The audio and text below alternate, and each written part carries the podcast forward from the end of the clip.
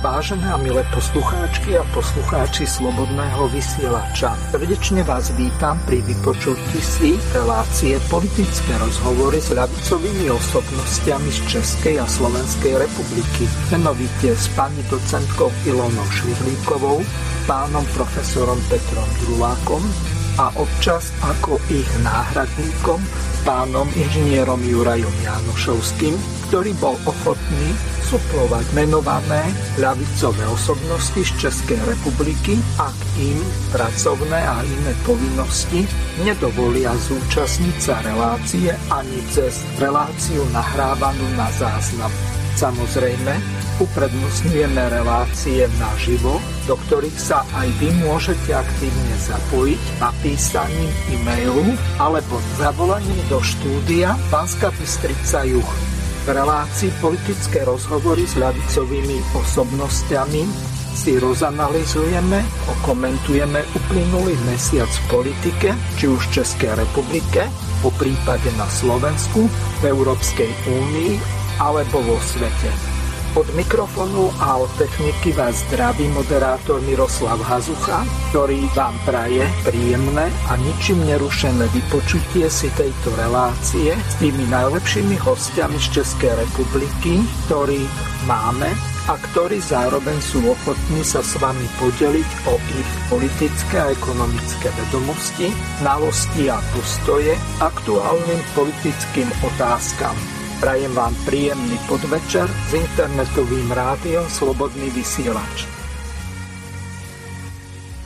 Vážené a milé poslucháčky a poslucháči, od mikrofónu vás pozdravuje Miroslav Hazucha, ktorý vás bude sprevádzať reláciou politické rozhovory s lavicovými osobnostiami z Českej a Slovenskej republiky. Dnes do relácie hoci na záznam prijala pozvanie pani europoslankyňa, inžinierka Katežina Konečná, ktorú srdečne pozdravujem. Ďakujem moc za pozvanie a zdravím vás i vaše posluchače. Som veľmi rád, že budeme môcť hovoriť v dnešnej relácii nielen s vami, ale aj v druhej časti s pánom doktorom Lubošom Blahom, poslancom Národnej rady Slovenskej republiky, ktorý podobne ako vy, tak v čase živého vysielania bohužiaľ nemôže byť hosťom relácie. V úvode by bolo dobré, keby sme našim poslucháčom vysvetlili elementárnu podstatu toho, o čom v dnešnej relácii budeme hovoriť. Slovenská republika má takú dlhodobú kauzu, ktorá sa týka obranej zmluvy so Spojenými štátmi, tzv.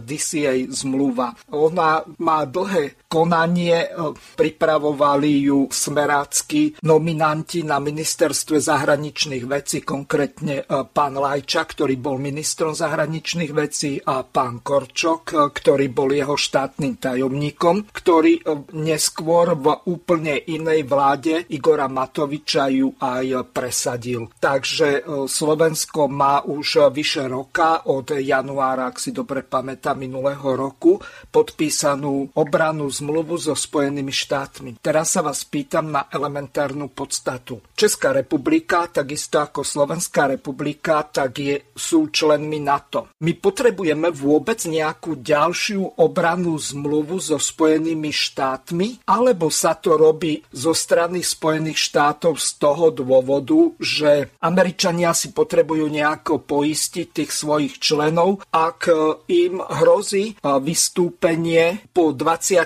rokoch členstva, ktoré v Českej republike uplynulo v roku 2020 a Slovenskej republike uplynie 29. marca 2024. Čiže tá moja otázka smeruje na vás. Je vôbec takáto zmluva medzi členskými štátmi NATO potrebná? Já si myslím, že není, protože existuje smlouva uh, NATO SOFA, kterou jsme přijali vlastně ve chvíli, kdy jsme vstupovali do NATO, tehdy bez referenda, bez jakékoliv vůle občanů nebo toho, abychom ji aspoň zjišťovali, tak eh, naši politici prohlásili, že do NATO ano a v rámci NATO jsme v podstatě přijali smlouvu NATO SOFA, která vyvažuje práva těch vojáků vysílajícího, ale i přijímajícího státu. To znamená, eh, my v podstatě těm Američanům teď budeme dávat, nebo vy už jste dali, privilegované postavení které uh, prostě ta základní smlouva na to SOFA pro všechny ty vojáky zemí NATO uh, prostě nedává, protože ona je všechny staví na roveň,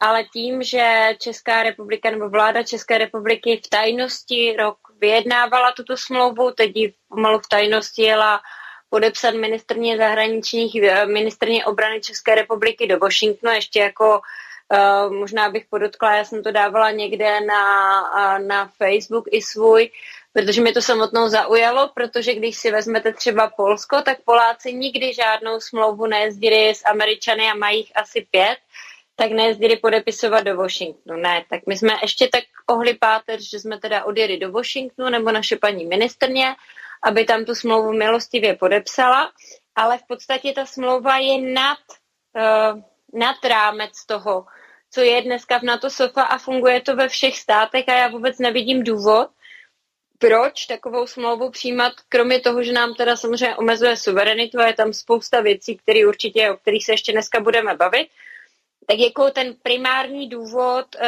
je to smlouva velmi nerovná a uh, my máme smlouvu o statutu ozbrojených sil na to z roku 51, na to SOFA a ta nám úplně mohla stačit a všichni vojáci, ať by byli z Německa, ze Slovenska nebo ze Spojených států, by se prostě v České republice, když se budou, a vlastně my máme vojáky na to samozřejmě i na českém území, tak se musí chovat podle smlouvy, která ale není nerovná, ale má tam nějaké práva vojáků toho přijímajícího i vysílajícího státu, což je určitě daleko lepší než to, že v podstatě dneska tou smlouvou ti američané získávají úplně všechno. Ja som našim poslucháčom nestihol alebo pozabudol povedať jednu veľmi dôležitú vec. Táto zmluva bola v útorok 23. mája 2023 podpísaná ministerkou obrany Českej republiky pani Janou Černochovou. Druhou stranou bol minister obrany Spojených štátov Lloyd Austin. Čiže táto zmluva je podpísaná, lenže my sme pred reláciou hovorili o tom, lebo ja som sa vás pýtal, keď e, zmluva je podpísaná, tak e, či ešte vôbec tá demonstrácia, ktorú pripravujete na čas e, nášho živého vysielania, ktoré síce pôjde zo záznamu, ale v premiére, to znamená v útorok na budúci týždeň 30. mája. Má velký smysl, protože uh, v České republice je to tak, že uh, ministr, nebo Oni úředníci, odborníci ministerstva obrany tu smlouvu tedy vyjednali, pak ji musí podepsat nebo schválit vláda, že s tím takto souhlasí. Daný ministr ji podepisuje. Naše paní Černochová si teda přitom udělala i výlet do Washingtonu, aby tomu asi dala ještě větší důležitost.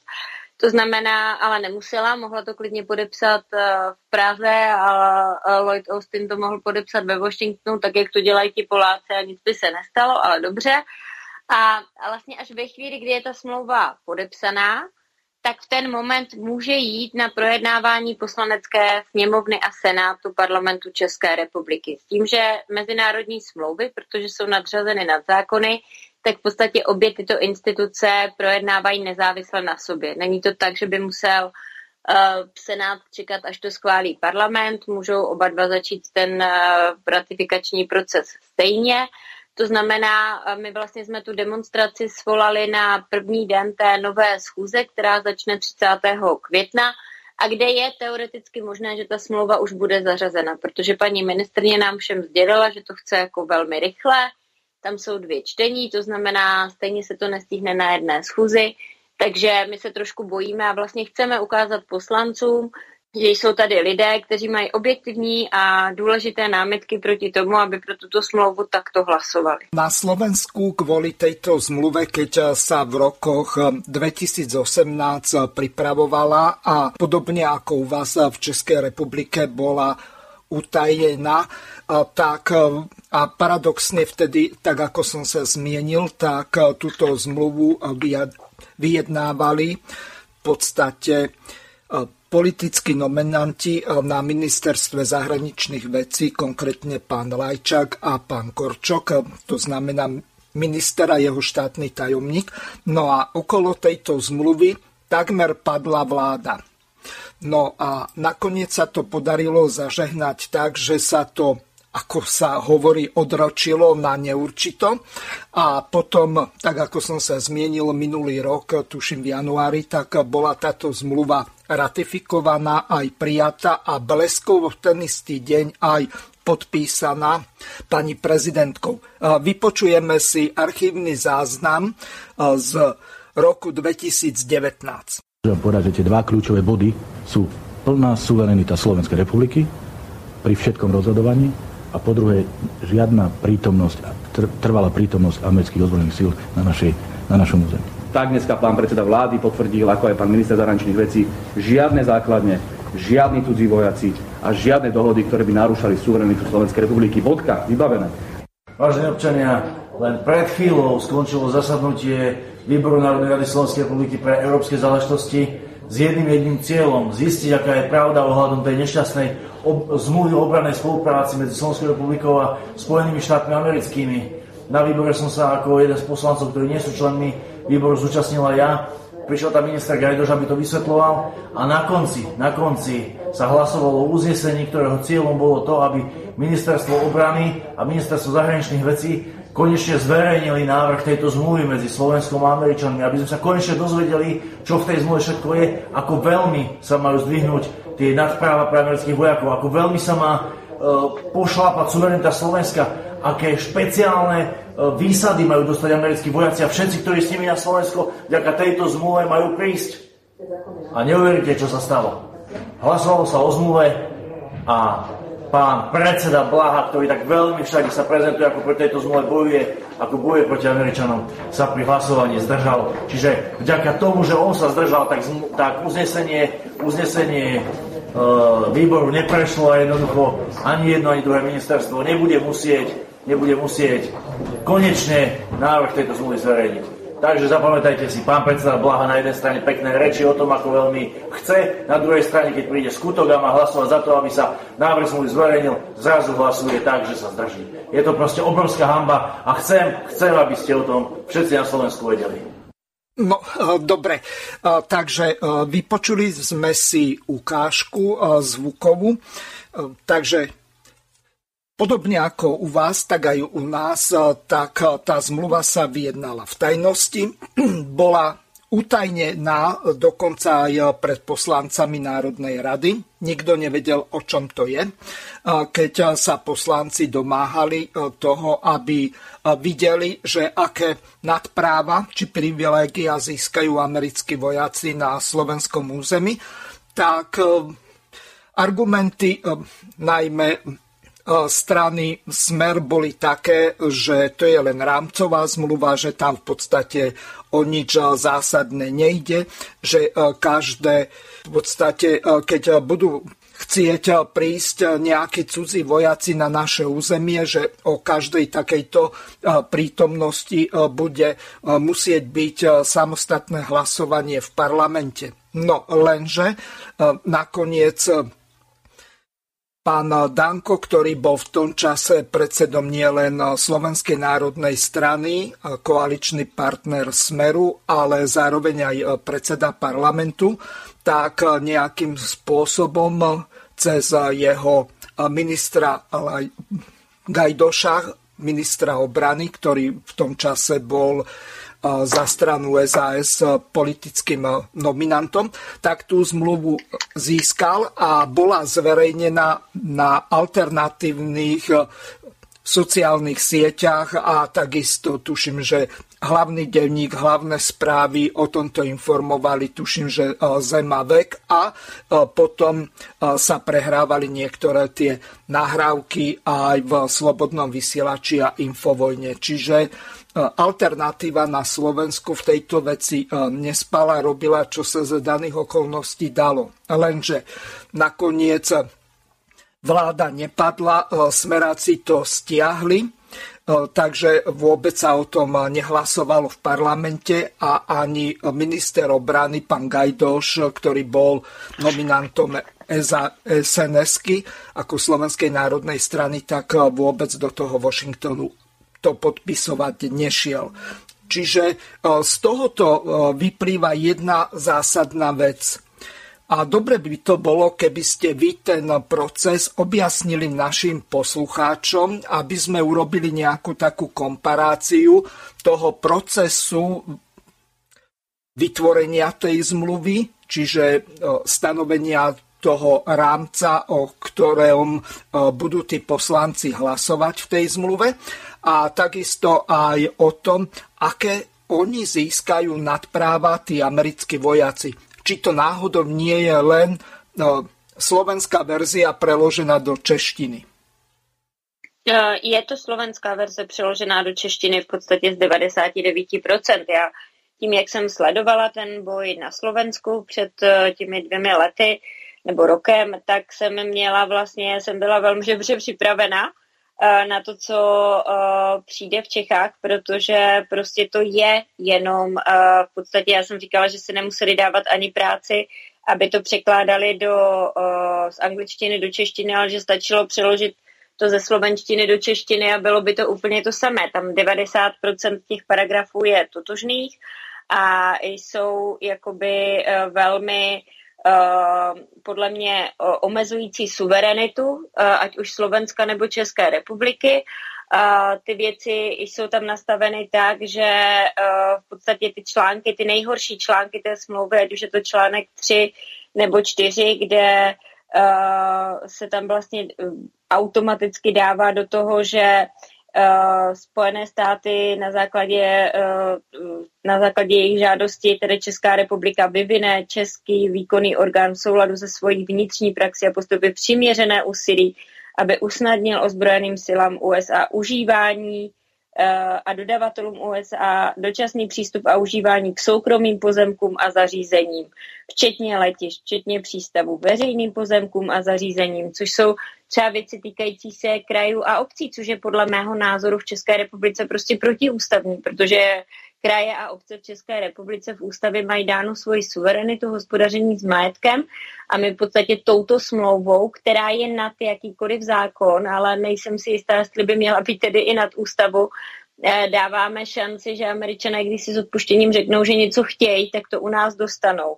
Pak je tam samozřejmě eh, to, co mě úplně nejvíc děsí eh, v článku 4 v odstavci 2, je umístěný materiál ozbrojených sil, jakož i zařízení nebo jejich části určené ke skladování takového umístěného materiálu budou užívány výhradně ozbrojenými spojen, silami Spojených států, nebude-li vzájemně dohodnuto jinak.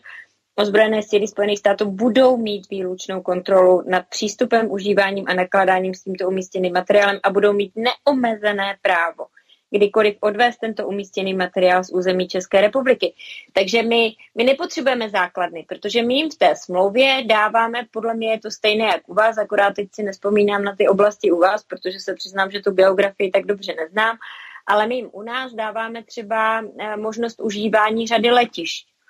Jo, ať je to tady letiště v Mošnově, kde, které je teď ode mě vzdáleno 15 kilometrů od místa, kde zrovna natáčíme ten rozhovor, nebo je to náměšť, nebo je to řada dalších vojenských objektů a oni ve chvíli, kdy řeknou, my v tomto vojenském objektu chceme mít své sklady, tak Česká republika nemá jakékoliv právo vědět, co v těch skladech je, co se tam zrovna nachází, i ono vlastně nemá právo zkontrolovat, ve chvíli, kdy to tam dováží a nikdy to tam odváží. Já nevím, jestli je jako, jestli připadá současné pětidemoliční vládě v České republice normální, že vlastně nebude mít kontrolu nad svým územím, nebude vůbec tušit, co, co tady je. A ty práva těch vojáků, vím, že u vás se to taky hodně řešilo, u nás je to opět jako přes kopírák v podstatě. A to je, že ti vojáci nespadají pod jurisdikci České republiky, pouze Česká republika si v těch velkých případech může zažádat, ale stejně je to tak, že by se eh, muselo dohodnout do, eh, nebo rozhodnout do roku u toho soudu a pokud se nerozhodne do roku, tak to v podstatě propadá. Jo. Takže a do té doby bude stejně ten americký voják, ať spáchá s odpuštěním cokoliv, včetně nějakého hrdelního zločinu, tak bude pod kontrolou té americké armády, která ho může kdykoliv prostě odvelet a podobně. Takže uh, neplatí daně u nás stejně jako neplatí u vás. To znamená, těch věcí, které podle mě jsou fakt nad rámec a dělají v podstatě z amerických ozbrojených sil na území České republiky, ale i Slovenské republiky občany první kategorie a všechny Čechy a Slováky na jednotlivých územích hází jako občany druhé kategorie, tak je neskutečné množství v té smlouvě. V podstatě každý druhý článek, když si jako člověk přečte, tak si říká, to snad není možný, že tohle někdo mohl takto nevýhodně vyjednat. To je to, co jsem říkala na začátku. Já si prostě myslím, že ta smlouva není obraná, respektive není o obraně České republiky, ale je to smlouva o budoucí vojenské přítomnosti Spojených států na území České republiky a to, na čem se v Čechách shodují i ústavní právníci, je, že ta smlouva je neskutečně nerovná a nevýhodná pro Českou republiku. A to je úplně stejné, jak to bylo u vás, kde se to nějak tedy, jak jsem pochopila, podařilo v tom prvním kole zastavit, pak to ta následující vláda přijala ale já si prostě, já vlastně jako nechápu důvod, proč máme tady někomu líst do zadku, protože já když teda bych, já jsem včera poslouchala jednu debatu u nás v české televizi, kde mi tvrdili, nebo kde pravicoví politici tvrdili, že je to pro posílení východního křídla NATO, ale vojáci Spojených států pokud by se tady chtěli chovat normálně, tak se už dneska na ně stahuje ochrana v rámci té smlouvy na to SOFA, o které jsme se bavili a které je daleko vyváženější. Takže já upřímně řečeno úplně jako nestojím. Od, ano, v té naší ani ve vaší smlouvě není zřízení žádných základem, ale ono ani být nemusí, protože oni je v tu chvíli nebudou potřebovat. A v českém parlamentu, jenom se omlouvám, vím, že jsem dlouhá, ale abych jako dokreslila to, co se děje v Čechách teď, v českém parlamentu kromě této smlouvy leží už eh, čtyři měsíce také změna ústavy, která má dát právo vládě rozhodovat o přijímání a vysílání vojáků po dobu dvou měsíců bez souhlasu parlamentu. To znamená, když ten příběh převedu ad absurdum a e, zoufale si přeji, abych nikdy neměla pravdu, ale, ale může se to na základě toho, když bude schválen ještě ten ústavní dodatek stát, tak e, naše pětidemoliční vláda, které je všechno úplně jedno a dělá si tady, co chce, tak klidně může schválit, že tady bude prostě tisíc amerických vojáků podle téhle smlouvy, Ti vojáci mají právo užívat naše vojenské objekty, cokoliv v nich skladovat, cokoliv v nich dělat. My nemáme právo to zkontrolovat a v podstatě, když někdo bude mít pocit, že tam mají něco, co je třeba pro něho ohrožující, tak je to úplně prostě ad absurdum, tak se v podstatě z České republiky může stát i cíl nějakého útoku. Jo? A to je prostě pro mě něco, co vůbec nechápu, že je možné. Já bych chtěla dodat, že my jako komunisté odmítáme přítomnost jakýchkoliv vojáků. Vždycky je nám vyčítáno, vadí vám američani, ale rusové. Ne, já tady nechci na území své země žádné vojáky cizího státu a vůbec ne žádné vojáky s pravomocemi, které jsou prostě tak neuvěřitelné, že je nemají ani občané České republiky.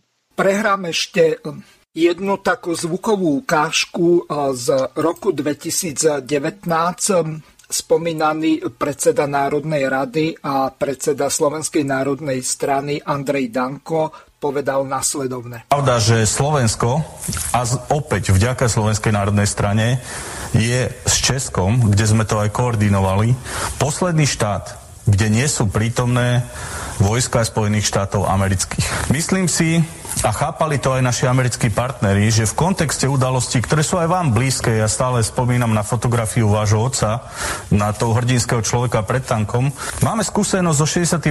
rokom a keď odchádzali Rusi v 89.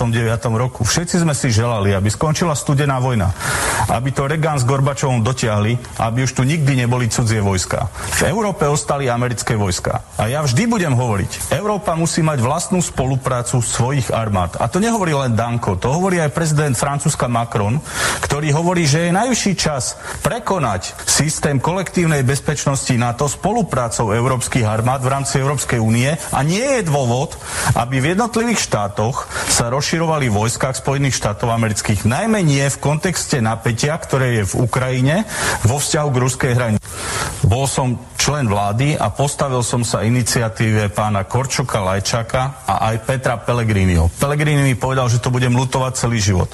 Odmietli sme podpísať tú zmluvu o spolupráci, pretože môže hovoriť, čo chce pán Naďaj Korčok. Tá zmluva je absolútna predpríprava na odovzdanie letisk Sliača a Kuchyne.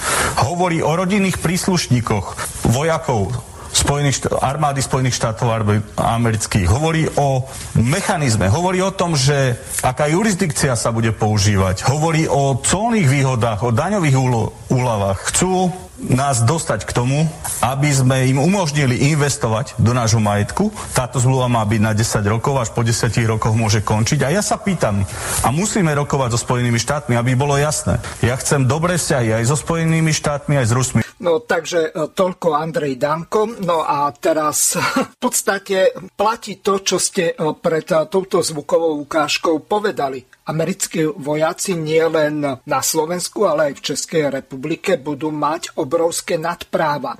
A ja ešte niektoré veci upresním.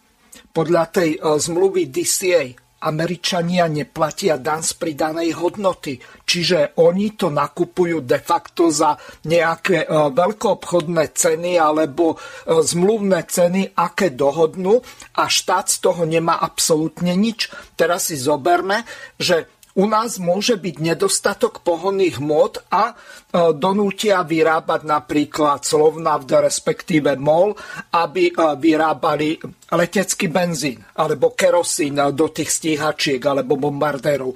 A e, tu tá ropa je len jedna a je veľmi obmedzená a ešte je navyše veľmi drahá, pretože Zelenský zás ide o 25% od budúceho mesiaca zvyšovať ceny za tranzit cez ukrajinské územie. Čiže a ešte je otázne, že či vôbec nejakú ropu z Ruskej federácie cez Ukrajinu dostaneme. Z tohoto vyplýva jeden obrovský problém. Kde sa vlastne zastavia ceny pohonných mod a či ich vôbec bude dostatok? To je jedna otázka.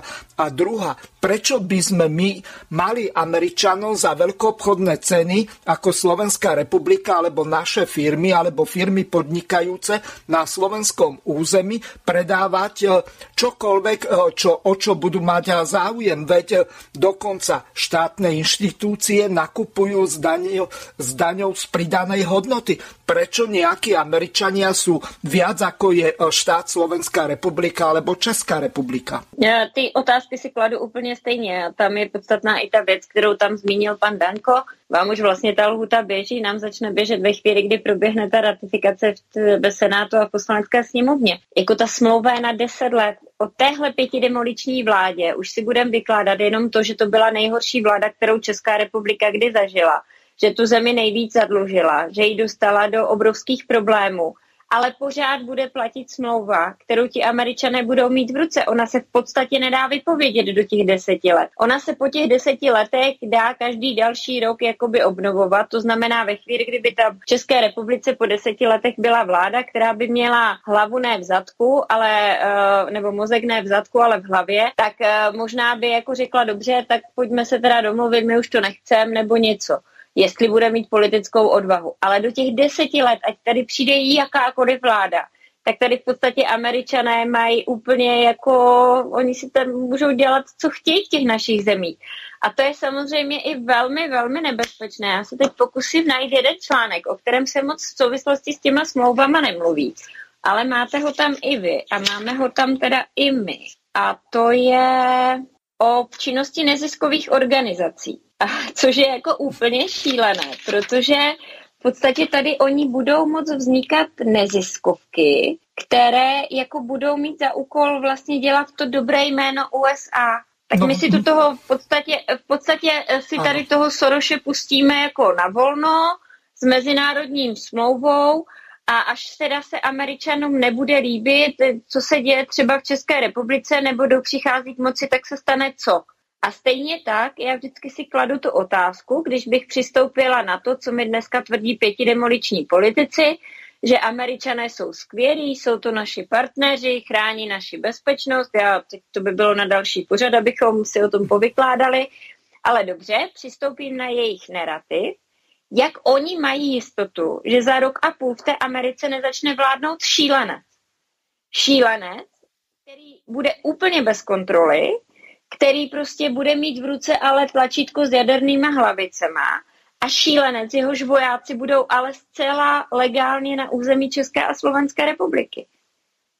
Jako, jako to nemusí být tak, že v té Americe budou vždycky politici a o těch současných se radši asi bavit nebudem, ale že tady budou vždycky poli, politici, kteří jakoby budou mít stejný národní zájem, jako máme v tuto chvíli my. Protože naše národní zájmy se dlouhodobě 30 let tvoří podle národních zájmů Spojených států. Ale to tak přece vůbec nemusí být. A pak budeme dělat co? Pak tady máme smlouvu, podle které si tady z toho ten, ti američani můžou udělat Klondike. No, oni si aj Klondike robia taká správa spred dvoch dní eh, z 24. mája 2023. Eh, eh, zvolen je autorom tohoto článku. Prečítam z neho aspoň tú podstatnú časť. Opití americkí vojaci sa takmer pobili. Agresívni americkí vojaci znovu zautočili. Všetko je na kamerách, nedá sa to ututlať. Hlásal na sociálnej sieti extrémista váš kolega z Europarlamentu Milan Uhrík tónom, ako by išlo o veľké sprisahanie. Teraz e, tá podstata, o čo sa tam vlastne jednalo. Americkí vojaci sa opili, vojaci slúžiaci na lešti prišli v čase svojho osobného voľna podnapity e, do predajne Bila na Zlatom potoku vo zvolenie, kde medzi sebou mali roztržku. Podľa informácií portálu Mi e, zvolen alebo novín zvolen, tak sa pohádali o nákupný vozík. Posilnený alkoholom si nadávali, keďže to vyzeralo, že E, začnú na seba útočiť, e, zavolali na nich e, meskú políciu, potom ich z predajne vyviedli, prípad prevzali štátni policajti. Na mieste sa nič nestalo, čo by museli policajti riešiť, povedala krajská policajná hovorkyňa Mária Faltániová a teraz to podstatné. Jeden z amerických vojakov skončil na polícii, jedného vojaka policajti spútali a od odviezli e, do, na policajné oddelenie, kde na nich kričal a odmietol sa legitimizovať. A takéto máme tu incidenty, a toto nie, nebol prvý. Pred e, pár mesiacmi, tak v Banskej Bystrici, tak opäť opitý americký vojak tam nad pamätníkom SMP, alebo nad tým múzeom pri Barbakáne, tak napadol jeden takýto mladý e, pár, ktorý tam išiel a začal obťažovať e, tú slečnu. Jej partner sa jej zastal a došlo k fyzickej bitke medzi týmito dvomi mladými mužmi, ktorí si svoju partnerku bránil. Takže vidíme, že čo sa tu deje alebo pred nejakým časom, tak asi americký vojak zaspal v tom nákladnom aute a zroloval osobné auto, ktoré pribrzdilo, pretože to auto, ktoré išlo pred ním, tak odbočovalo, tak jemu neostávalo nič iné, len pribrzdiť a ten Američan sa nevenoval buď jazde, alebo zaspal, tak zničil to auto. Našťastie k nejakému vážnejšiemu e, zraneniu tam nedošlo, lenže čo sa stalo? Vojaka prevelia na inú základňu, doteraz to bolo niekde na Ramstein v Nemecku a e, teraz e, to už budú robiť tak, že to budú výmenné pobyty. Niečo vyparatí americký vojak na Slovensku, tak ho prevelia do Českej republiky a recipročne opačne. Niečo vyparatí v Českej republike, tak ho pošlú na Slovensko. Už sa ani nebudú obťažovať, aby ho do západného Nemecka odviezli a tam. A potom čo? Budeme pozerať nejaký ďalší seriál Jack americkej vojenskej prokuratúry, ako to bude riešiť, takže nebudú riešiť vôbec nič. Nám budú vznikať tu škody a to ešte nak Boh chráni, aby sa stalo to, čo vystrajujú Američania v Japonsku, napríklad na Okinave, kde unášajú japonské dievčata, ktoré sa už potom vôbec nenajdu. Ja som sa rozprával s dôstojníkmi zo Sliača vo výslužbe a dvaja mi zhodne povedali to, že toto sa už deje aj na Sliači. Zatiaľ tajne prevážajú len nejaké ľahšie dievčatá alebo prostitútky. Na základne títo vojaci NATO tam ani nehovorili o Američanoch konkrétne. Takže toto nebezpečenstvo je tu. A teraz, keď vidíme, ako sa presadzuje agenda LGBTIQ a pedofília a ďalšie. Čo ak začnú nejakí e, vojenskí pedofíli e, kradnúť e, deti a znásilňovať ich a vraždiť? Toto sme chceli po tom roku 89? Já, já doufám, že ty, tyhle ty až, až šílené scénáře jako nenastanou, jo. Ale oni, i když dost, nastanou ty méně šílené scénáře, jako je třeba to, že samozřejmě se ti vojáci někde opijou, dojde tam k nějakému útoku nebo něco takového. Já si prostě myslím, že to má zůstat v rukou jako toho státu, na, které, na jehož území ti vojáci jsou. Vždycky jsme přece říkali, že chceme, aby cizinci na, na, v naší zemi dodržovali naše pravidla. A naraz dobrovolně vláda České republiky přijímá dokument, podle kterého žádné pravidla České republiky pro tyto cizince neplatí. A je jedno, jestli je to voják nebo kdokoliv jiný, kdo do, ního, do ní přijde. A takže my si vlastně trošku protiřečíme. A já jenom jsem teď našla ten, uh, ty, ty nevládní organizace uh, s výjimkou ustanovení článku, on má civilní složka význam uvedený v článku 1 na to SOFA a zároveň zahrnuje, a teď to je o tom, zaměstnance jiných než českých nevýdělečných organizacích, takže amerických neziskovek, kteří jsou státními příslušníky Spojených států, kteří výlučně s cílem přispívat ke kvalitě života, morálce nebo vzdělávání ozbrojených sil USA doprovázejí tyto ozbrojené síly. Takže my tady budeme mít normální americký politruky, kteří budou bez pochyby školit nejenom Američany, ale i nás. No to je teda fakt báječný. Jako. Já vždycky říkám všem, kteří uh, nás posílají jakože před rokem 89, říkám, nikdo se nechce vracet před rok 89 ale že se v podstatě před rok 89 vrátí dobrovolně vláda České republiky a ještě si na to udělá smlouvu, na 10 let nevypověditelnou, to mi teda ani ve špatném snu nenapadlo. Ak sa vrátim nejakých 9 eh, rokov späť, tak v roku 2014 tak sa stal prezidentom Slovenskej republiky Andrej Kiska. A za jeho prezidentovania, ak to môžem tak nazvať, tak nastala taká situácia, že on už v tom roku 2014 chcel sem dotrepať amerických vojakov a dokonca v jeho rodnom meste v Poprade chcel vytvoriť muničné sklady pre americkú armádu. V tom čase e, akurát bol rozhorený konflikt na Ukrajine a Andrej Kiska sa o takéto čosi snažil. Takisto chcel umožniť americkým vojakom, aby boli letecké základne na Sliači a v kuchyni pri Maláckach dané americkej armáde, hoci e, sme členským štátom NATO. Vtedy e, sme s pár kamarátmi E, dokonca aj e, s moderátorom Slobodného vysielača Petrom Bulom a takisto aj s prezidentom Únie veteránov, inžinierom Pavlom Markom, plukovníkom o vyslužbe, tak vytvorili petičný výbor a začali sme zbierať podpisy proti vytvoreniu základni. To bol rok 2014 a teraz to dôležité. Toto sa nám podarilo vtedy vďaka najmä tomu, že sme rozprúdili verejnú diskusiu v tom čase len vo vznikajúcich alternatívnych médiách, tak vtedy sa aspoň to podarilo, že žiadne základne vďaka tomu, že to zobrali podobne ako na Sliači e, občania mesta Poprad do rúk a tiež iniciovali petíciu, tak e, tie základne nevznikli. A e, takisto ani tie muničné sklady nad mestom Poprad. Ale čo je dôležité, vo Vajnoroch vzniklo psychologické centrum, kde pre tieto psychologické operácie tak školia a takisto aj stadial robia tie akcie americkí vojaci alebo iní iní vojaci NATO. Čiže tá psychologická vojna tak e, u nás od roku 2014 prebieha. Čiže toto nie je nič nové.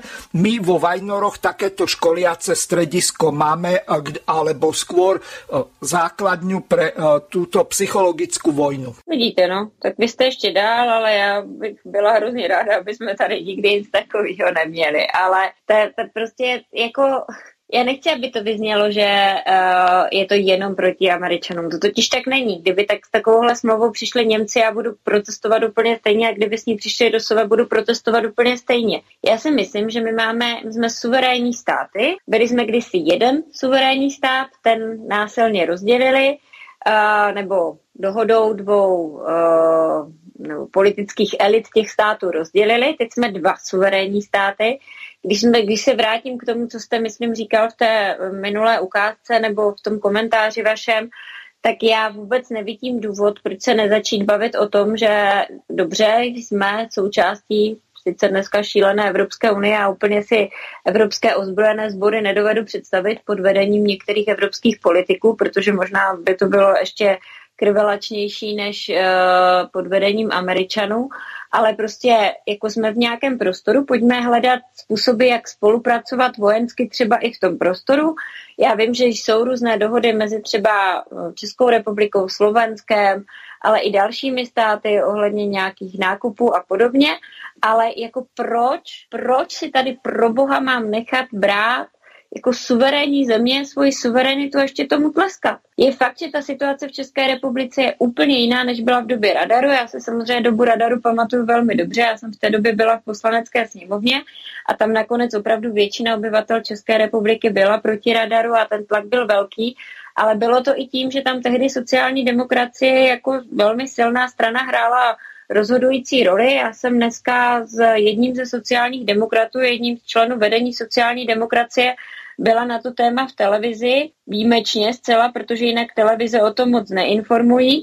A on v podstatě řekl, že sociální, nebo on sám, což předpokládám, že znamená, že i takto to bude navrhovat i sociální demokracii, tak je s tím úplně v pohodě a je to správný, že tady tak jako budeme mít ty americký uh, vojáky, což mě jako teda docela šokovalo od sociálních demokratů, ale tak člověk od nich nikdy nemůže být překvapen. Byl to konkrétně pan Petříček, bývalý ministr zahraničních věcí za sociální demokracii ale jako dneska vlastně i debata třeba ve veřejnoprávních médiích probíhá jako tak trochu pod čarou, vlastně ne konkrétně, vlastně je stavěná do role, kdo tu smlouvu nechce, je proruský a je dezolát a je chci mír. Jako nebavíme se konkrétně o těch článcích. Já bych strašně ráda šla do debaty s kýmkoliv z té pěti demoliční vlády, včetně samotné paní ministrně, ať mi teda to, co jsem teď tady citovala, i vašim posluchačům vysvětlí. Ať mi vysvětlí, že to chápu špatně. Ať mi vysvětlí, že to chápou špatně ústavní právníci v České republice a právníci, kteří mají odvahu se k tomu vyjadřovat.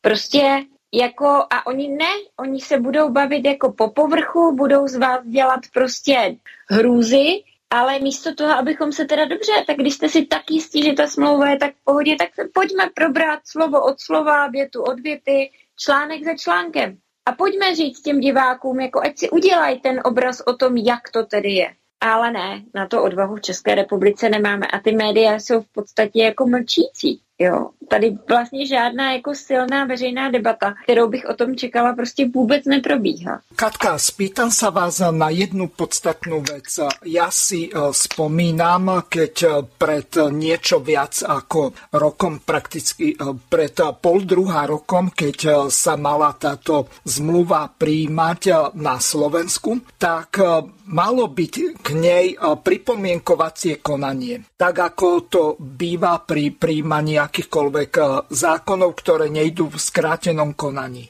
A teraz to dôležité. Na Slovensku vznikla obrovská vlna nespokojných ľudí, veľké množstvo aj z našich pravidelných hostí alebo aj menej pravidelných sporadických, ako napríklad docent Fábry alebo docent Chmelar a ďalší, tak eh, sa veľmi aktívne angažovali a oni sa takéhoto pripomienkovacieho konania na ministerstve obrany alebo zahraničných vecí, už si nepamätám presne, eh, zúčastnili, lenže ich eh, skoro vo dverách vybavili a napriek tomu, že obrovský rozsiahly dokument pripravili a chceli ísť tak, ako ste vy hovorili, bod po bode. Ďalší problém bol taký, že proti tejto zmluve sa postavil aj generálny prokurátor, napísal tam viac ako 30 zásadných právnych pripomienok, že prečo by nemala byť schválená. A dokonca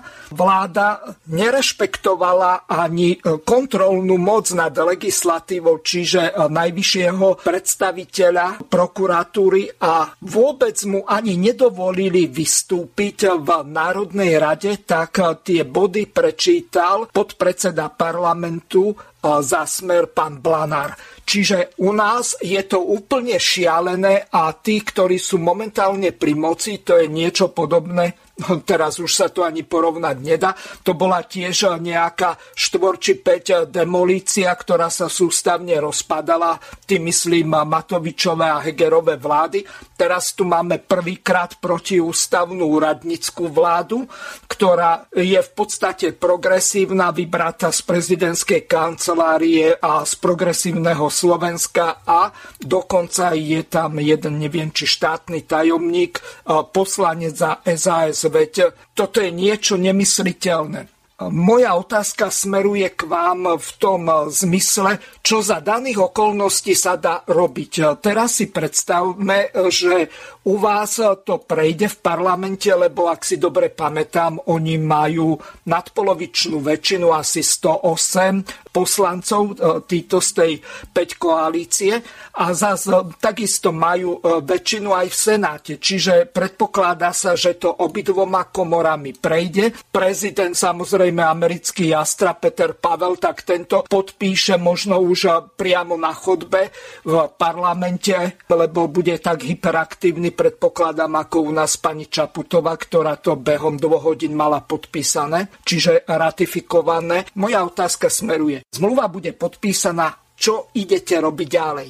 Tak my především chceme, aby se ti poslanci uvědomili, co, pro co vlastně zvedají tu ruku. Jo, jako ono je jednoduchý říct, že jsem někde v davu, ale každý jeden z nich po dobu následujících deseti let, který proto tu ruku zvedne, bude plně zodpovědný za to, co se na území České republiky z této smlouvy vyplývajícího bude dít. A já myslím, že je to jako docela silný závazek. Jestli si to do dneška kolegové neuvědomují, tak prostě to je realita. Takže my jsme teda už před rokem, kdy začali prosakovat informace o té smlouvě, vlastně mm, i na základě toho, co se dělo na Slovensku, tak KSČM připravila petici, tehdy o tom mluvil Okamura a všichni, že budou dělat petice, nikdo nic. My jsme připravili petici proti přítomnosti cizích vojsk na území České republiky. Vůbec jsme nespecifikovali, jestli amerických, či ruských, či nevím jakých, německých, ale proti přítomnosti cizích vojsk. Ta petice má dneska téměř 20 tisíc podpisů a protože jsme to tak jako sbírali postupně a, chtěli, a mě chtěli jsme to mít v záloze a dneska se ukázalo, že to bylo dobře, protože v České republice je to tak, že když máte více jak 10 tisíc podpisů, tak musí projedna, proběhnout veřejné projednávání v poslanecké sněmovně. Takže my v tom veřejném projednávání chceme těm poslancům jasně znovu zopakovat, že to všichni slyší, co to může znamenat a že občané České republiky rozhodně nejsou jen ti, kteří to vítají, tleskají tomu a používají k tomu různé přídomky.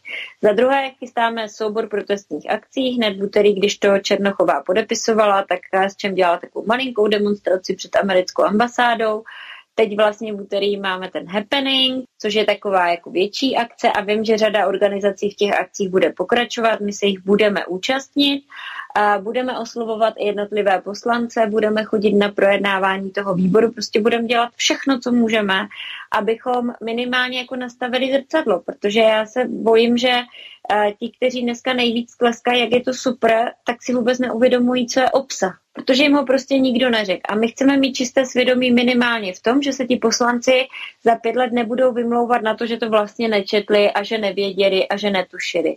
Ne, my jim tam nalajnujeme ty argumenty úplně natvrdo, s tím, že já teda nesouhlasím, vím, že nějaké politické strany tady u nás teď přichází s tím, že tam chtějí nějaké dodatky. Pro mě je jeden jediný dodatek té smlouvy možný a to to, že tato smlouva nikdy nevstoupí v platnost. Mm-hmm. Jako to je jeden jediný možný, protože jakýkoliv dodatek, ať to bude o jednom nebo o druhém, tak když si tu smlouvu přečtete, tak vždycky se z toho dá vybruslit a oni e, i při schválení 150 dodatků s tím, jak víme, že američané e, dodržují v uvozovkách mezinárodní právo, tak víme, jak jsou jim jakékoliv právní dokumenty úplně ukradené. Oni prostě potřebují to, aby tady mohli být, aby se mohli přiblížit k té východní hranici, což je samozřejmě i jakoby politická otázka, velmi silná a to bychom si taky všichni, co, nebo ti, kteří proto budou hlasovat, měli uvědomit, že je to další eskalace v podstatě toho konfliktu. Uh, takže uh, to tak prostě je, no. Jako já, já udělám všechno pro to, aby nikdo z nich nemohl říct, že netušil a aby za to byli plně zodpovědní jednou, protože prostě tu suverenitu České republice odebírají. Takhle, takhle to je, protože to, to je v podstatě, když se podíváme, kdo dneska vládne, koho máme na generálním štábu, co, co nám prohlašují do různých médií, to je prostě, jak kdyby jsme se na tu konfrontaci fakt jako připravovali, jo. Česká republika teď tenhle týden podepsala kontrakt na nákup tuším 250 obrněnců za 60 miliard, teď už vyšlo najevo, že další desítky miliard bude stát samozřejmě ta údržba a opravy. Za 100 miliard máme stíhačky, vrtulníky americké, no super, jako v době, kdy lidé nemají co do pusy, kdy tady máme milion lidí žijících na hranici chudoby, tak prostě čtvrt miliardy jenom za vojenské hračky prostě během tří měsíců masakr. A k tomu tahle smlouva šílenost absolutní. Na záver ešte uh, pripomeniem jednu veľmi dôležitú vec. Keď e, sa odhlasovala táto zmluva DCA, tak vtedy e, strana Smer spustila obrovskú kampaň s tým, že e, dokonca chceli zverejňovať adresy tých tzv. vlastizradcov, ktorí podpísali túto zmluvu DCA E, dokonca aj ministrovi Naďovi lepili na schránku nejaké, ale tu neboli smeráci, tí chceli, e, alebo aj urobili billboardy e, s menami a adresami a tvárami tých poslancov 70, tuším 9, ktorí za to zahlasovali. Takže e, čo vy budete e, potom robiť, keď e, to bude odhlasované, na to som sa vás už čiastočne spýtal. Lenže aké je konečné riešenie? Čo my vlastne za tých 10 rokov, ak vôbec bude po 10 rokoch politická vôľa o takejto zmluvy odstúpiť, budeme robiť? No, odstoupíme od ní. Já teď eh, vůbec nechci jako spekulovat, co bude dál, protože my teď chystáme ty aktuální kroky k tomu, abychom co nejvíc pak jako poslanců, aby nám nemohli říct, my jsme, oni to občas poslanci rádi dělají, my jsme nevěděli a tehdy byla nějaká doba a tak. A chceme samozřejmě se bavit i s občany, protože si myslíme, že to má dopad do jejich práv. Uh, co bude potom, až to odhlasují, těžko říct, ale uh, určitě jako nikdy nezapomeneme uh, na to, jak to bylo a musíme udělat všechno pro to, aby za těch deset let tady vládli lidé, kterým o tu suverenitu České republiky půjde a nepolezou američanům dozad. Víte, v každé armádě jsou slušní vojáci a, a, a neslušní vojáci, když to jako velmi zjednoduším. A myslím, že se to týká všech armád světa i, i našich armád a vždycky je to jenom o tom, prostě jak se to, jak se to poskládá. Já nechci všechny americké vojáky rozhodně házet do jednoho pytle, jako jsem nikdy neházela všechny sovětské. Samozřejmě máte pravdu v tom, že dneska se říká, byli tady Rusové, oni tady Rusové nebyli, oni to byli vojáci Sovětského svazu a velká část z nich třeba pocházela z Ukrajiny. To i já znám ty příběhy, kdo tady byl. A, a chovali se velmi, uh, velmi hezky a pak tady byly prostě excesy, které se děly, které prostě se děly všude na světě, kde padla ruka, jaké, nebo kde byly umístěny jakékoliv cizí jednotky. A o tom to vlastně celý je ten příběh. Proč si tady budeme přidělávat starosti a proč budeme uh, dovolovat, aby nám tady někdo jako ovládal naše území. Teď, kdyby jako američané neměli svých, já nevím kolik teď, 150 základen, nebo kolik jich mají po celém světě a většině na nikoho nemířili, nikomu nevyhrožovali, tak možná jako ten svět je daleko bezpečnější. A mě včera velmi pobavil uh, velvyslanec Německa v České republice v jednom rozhovoru, teda my, když to točíme to, nebo budete to vysílat v úterý, tak to bylo tedy ve čtvrtek uh, to vysílání v České televizi, který říkal, no, my jsme si na ty Američany tak pohodě zvykli, víte, kolik u nás vzniklo smíšených manželství a vlastně je berem jako jako naši součást. No nevím, jestli tohle má být cíl toho, jako že tady budeme mít americké vojáky, abychom se jako všichni připravili na to, že jsme dalším státem Spojených států amerických, nebo jako mi to přijde vlastně fakt šílený. Já myslím, že jediná záruka bezpečnosti je, že nebudeme dovolovat, aby mocnosti dále rozšiřovaly svou vojenskou moc, ať už formou vojáků nebo zbraní, nebo třeba jen umístění zbraní na těch územích, protože jenom tak můžeme docílit toho, že ten křehký mír potom bude opravdu vyvážený a že nebude v podstatě to mír, který bude s pistolí u hlavy, protože víme, že za 100 kilometrů za hranicema na vás prostě je připravena něčí armáda a vůbec ne armáda státu, který je váš sousedský. Takže za mě jako v tomhle je to vlastně přesně, eh, kromě toho, že si trvám na tom, že je to omezení suverenity České republiky z pozice právního aktu, tak uh, si ještě myslím, že to prostě bude dál eskalovat tu situaci, která tady kolem nás je a k ničemu dobrému to prostě nepovede. Jestli tady američané chtěli mít své vojáky, znovu opakuju, mají svoji smlouvu na to SOFA z roku 51, která jim plně musí postačit k tomu, aby tady američtí vojáci mohli fungovat. Ale zároveň nad těmito vojáky platí řada omezení, které jim dává naše zákony a které prostě musí respektovat. A tak by to tedy mělo zůstat, byť já teda v ideálním případě si myslím, že na to vůbec není žádná obraná aliance a článek jedna Washingtonské smlouvy už dávno zapomněla a že samozřejmě platí dál to, že KSČM je proti uh, téhleté vojenské alianci jako takové a uh, když jsme neměli odvahu se zeptat na to, jestli chceme do ní vstoupit, tak si myslím, že by mělo být referendum o tom, jestli v ní chceme se trvávat ve stavu, ve kterém je dnes. Velmi krásně jste to na záver povedali, len Česká republika je v ďaleko horšej situácii. Vy ani obecný referendum nemáte, ktoré by mohli priamo iniciovať občania. U nás na Slovensku jedna petícia strany LSNS, to sú Kotlebovci, už prebieha v dvoch nejakých etapách. Neviem, koľko majú vyzbieraných podpisov. Za ukončenie členstva v Severoatlantickej aliancii plánuje sa to tak, aby k tomu 29 9. marcu 2024 sme mohli požiadať na základe úspešného a platného referenda o ukončenie členstva. Lebo drvivá väčšina politických strán, ktoré e, sú v parlamente, tak nemá záujem o ukončenie členstva v NATO. Z tohoto dôvodu e, vystáva jedna zásadná otázka, ako vy to bez e, toho obecného referenda chcete urobiť, pretože takisto v poslaneckej snemovni alebo v Senáte nenájdete ľudí, ktorí by boli boli ochotní odhlasovať uznesenie o vyhlásení referenda tak, ako keď sa vstupovalo do Európskej únie. No tak my samozřejmě jsme ten zákon o referendu předkládali mnohokrát, teď s ním přišlo hnutí ANO, což je vlastně velmi humorný příběh, protože kdyby nás hnutí ANO v tom posledním volebním období podpořilo, tak zákon o obecném referendu mohl dávno být, ale evidentně tehdy se to nehodili, protože bylo ve vládě, teď hledají opoziční témata, tak vytahují komunistický návrhy.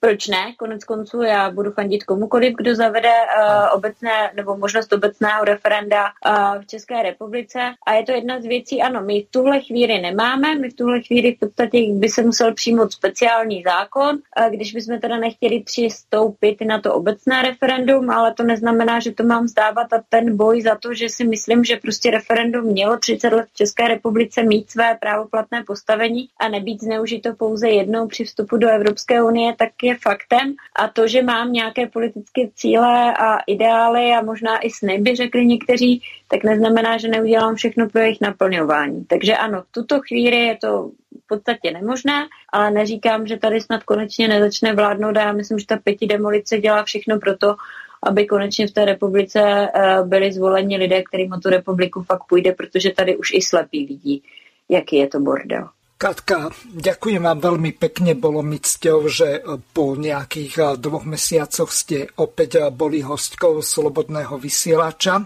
Samozrejme, do budúcnosti keď budú aktuálne témy v Českej republike, ktoré sa ani nemusia dotýkať eh, Slovenskej republiky, alebo nemusí ísť ani o totožné témy, tak ja vás veľmi rád pozvem. Ešte raz vám veľmi pekne ďakujem za to, že ste si aspoň takto našli e, čas a držím vám palce, aby vám tá demonstrácia v útorok, keď táto relácia bude vysielaná naživo, vyšla, aby ste mali nielen dobré počasie, aby vás nerozohnal dážď alebo búrka, ale hlavne, aby to malo aj nejaký e, prínos pre to, aby tí poslanci zobrali zdravý rozum do svojich eh, rúk, keď eh, budú hlasovať o tej zmluve DCA so Spojenými štátmi. Takže ešte raz veľmi pekne vám ďakujem. Já taky děkuji moc za pozvání, zdravím všechny posluchače do Čechy na Slovensko a budu se zase někdy příště těšit a, a pokud máte jakýkoliv nápad, jak nás podpořit, tak nás neváhejte kontaktovat. Eh, práce je na tom ještě pořád strašně moc. Takže ešte raz Ďakujem. veľmi pekne vám ďakujem a verím tomu, že aj takáto spolupráca mediálna bude aspoň nejakou sprúhová pomocou pri tom vašom ťažkom boji proti obranej zmluve DCA a pri iných problémoch, ktoré nám narobí Európska komisia a Európsky parlament. Takže ešte raz vám veľmi pekne ďakujem a lúčim sa s vami. Do počutia. Tak ďakujem moc. Naschledanou. Počúvate slobodný vysielač. Vážené a milé poslucháčky a poslucháči, v druhej časti tejto relácie zameranej na zmluvu DCA, tak budeme pokračovať s pánom poslancom Národnej rady, doktorom Ľubošom Blahom, ktorého srdečne vítam. Ďakujem pekne za pozvanie. No pán Blaha, tak ako som vám pred reláciou povedal, s pani Katkou konečnou sme nahrali reláciu vopred, lebo ona podobne ako pravdepodobne vy zajtra, ale v tom Matovičovom zmetku sa už asi nikto neorientuje, lebo dnes mala byť schôdza, potom ju zrušil, potom eh, neviem, ako to vlastne dopadlo. Vy ste mali pred chvíľou tlačovku. Môžete v krátkosti informovať eh, našich poslucháčov, lebo ich to zajtra bude určite zaujímať, čo sa deje v Národnej rade podľa ústavy Národná rada Slovenskej republiky zasada stále. No a e, pritom vidíme jednu obštrukciu za druhou. Ďakujem pekne za otázku. Dovolte na úvod e, najskôr pozdraviť takto na diálku pani e, Katku Konečnú, predsedničku komunistickej strany Čech a Moravy. E, sme veľmi dobrí známi priatelia a držíme palce rovnako ako celej Českej komunistickej strane, pretože robí dobrú opozičnú robotu. No a verím tomu, že sa zhodneme aj na kritike e, DCA, ale o tom asi neskôr. Čo sa týka Národnej rady e, Slovenskej republiky, máte pravdu, že e, tá zasada nepretržite, ale Igor Matovič a jeho hrstka zúfalcov, ktorí mu ešte ostali v strane Olano, sa snažia teraz zneužívať parlament na svoju predvolebnú kampaň a teraz zvolávajú mimoriadne schôdze, Zvyšok parlamentu samozrejme takéto niečo nechce pripustiť, pretože uh, tam vždy hrozí, že by náhodou mohla prejsť nejaká z tých Matovičových tzv. atomoviek, ktoré by úplne rozvratili verejné financie a človek sa samozrejme pýta, že keď teda 3 roky Igor Matovič vládol, prečo teda tie svoje návrhy, ktoré sú také úžasné, nepresadil doteraz, keď bol súčasťou vlády, ale z okolností ich potrebuje dávať na stôl práve pred voľbami, len aby si urobil nejaké body u voličov. Čiže my to samozrejme odmietame, je to lacné divadlo a práve preto sme všetci do nohy došli za stranu Smer Slovenská sociálna demokracia do parlamentu ale nezahlasovali sme za otvorenie e, schôdze, to znamená, e, zajtra sa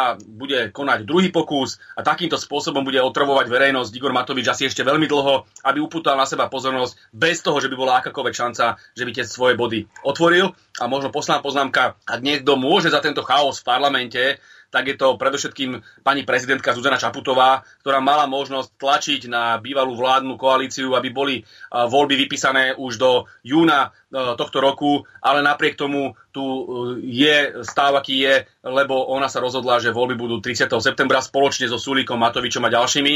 A to je niečo nepredstaviteľné, aby tu takejto anarchii, v takomto chaose fungoval parlament ďalších 10 mesiacov, odkedy padla vláda. Toto je zodpovednosť prezidentky, ktorá má momentálne aj e, výkon moci na Slovensku, lebo si uzurpovala vládu, čiže my ako opozícia nemôžeme nič viac robiť, len na to poukazovať a snažiť sa uhrať čo najlepší výsledok vo voľbách a potom konečne vrátiť poriadok na Slovensko. Dobre, ešte chvíľu pri tejto téme zostaneme. Robert Fico po včerajšom vystúpení pani prezidentky povedal následovné. Vážení priatelia, prezidentka Čaputová dnes neodpovedala na otázku, či automaticky poverí víťaza parlamentných volieb zostavením vlády. Vraj sa s ním stretne a bla, bla, bla. Čiže automaticky nepoverí. A urobí všetko, aby nový premiér prišiel z jej progresívneho Slovenska. Že sa prezidentka bude po voľbách opäť správať nedemokraticky, je úplne jasné. Veď zmarila referendum o predčasných voľbách. Oklamala celý národ, že predčasné voľby chce do konca júna, aby potom súhlasila s termínom 30. septembra.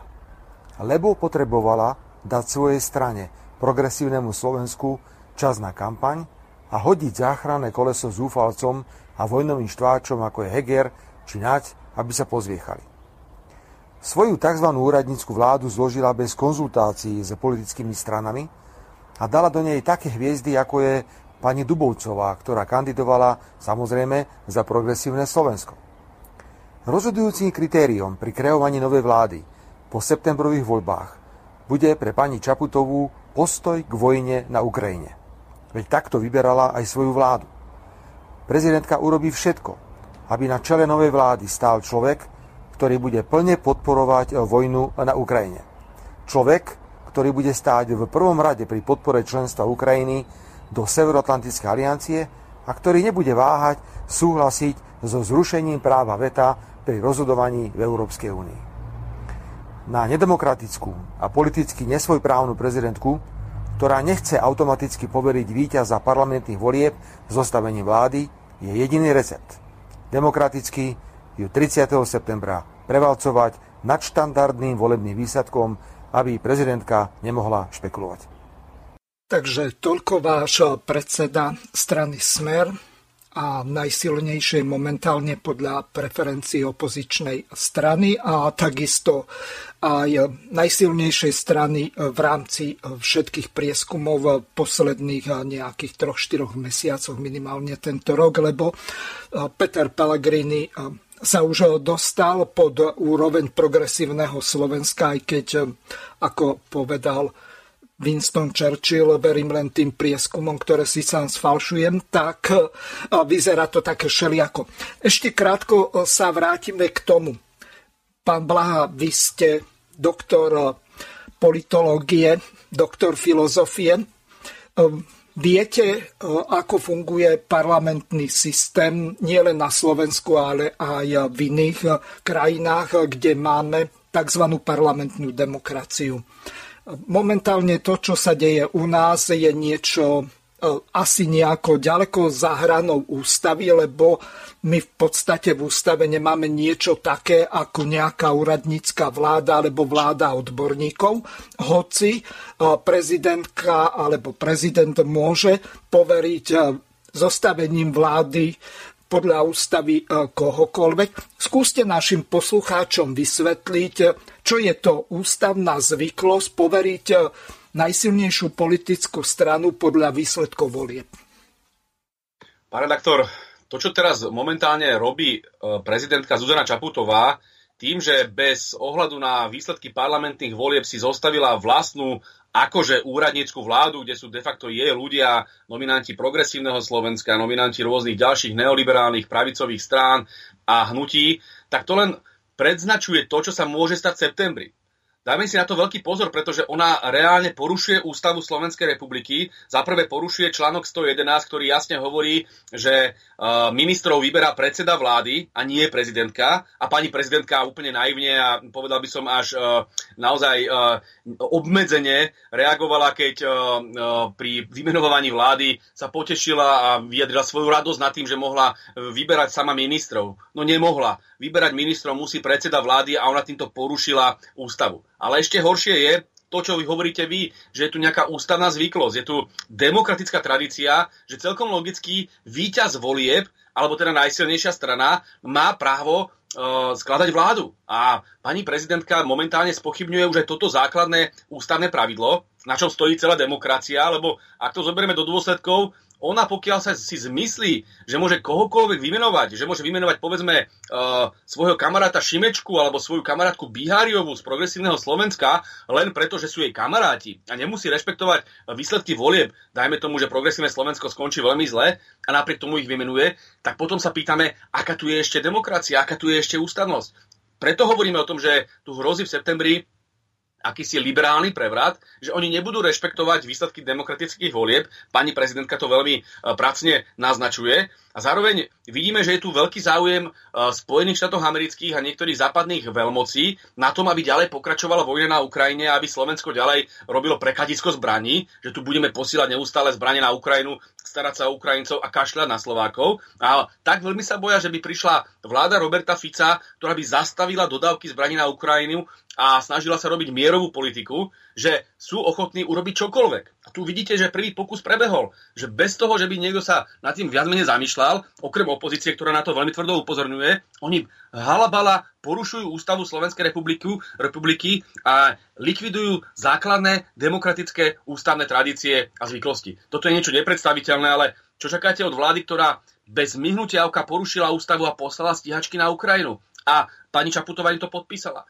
Čo čakáte od vlády, ktorá podpísala, a o tom asi budeme ešte hovoriť, a, a bez parlamentnej diskusie obranú dohodu so Spojenými štátmi americkými. A prezidentka to mohla dať na ústavný súd, ako vyzývali viaceré inštitúcie, ale nie, ona to neurobila, pričom nie, krátko predtým poslala na ústavný súd referendum ako základný akt priamej demokracie. Čiže tu vidíte to obrovské pokritectvo uh, tejto pani, uh, ktorá je mimoriadne liberálna, mimoriadne uh, pravicová, mimoriadne progresivistická politička a veľmi sa samozrejme durdí na to, že ju kritizujeme, čo ku politike samozrejme patrí. Takže dávame si na to veľký pozor, aby tu nenastala situácia 30. septembra, že prezidentka Čaputová odmietne reflektovať výsledky parlamentných volieb a ďalej bude držať pri moci svojich poskokov, ktorých tam momentálne má, či už je to pán Odor, alebo pani Dubovcová, alebo ďalší pravicoví neoliberálni politici. K včerajším televíznym diskusiám sa vrátim. Bol tam Robert Kaliňák s pánom Naďom.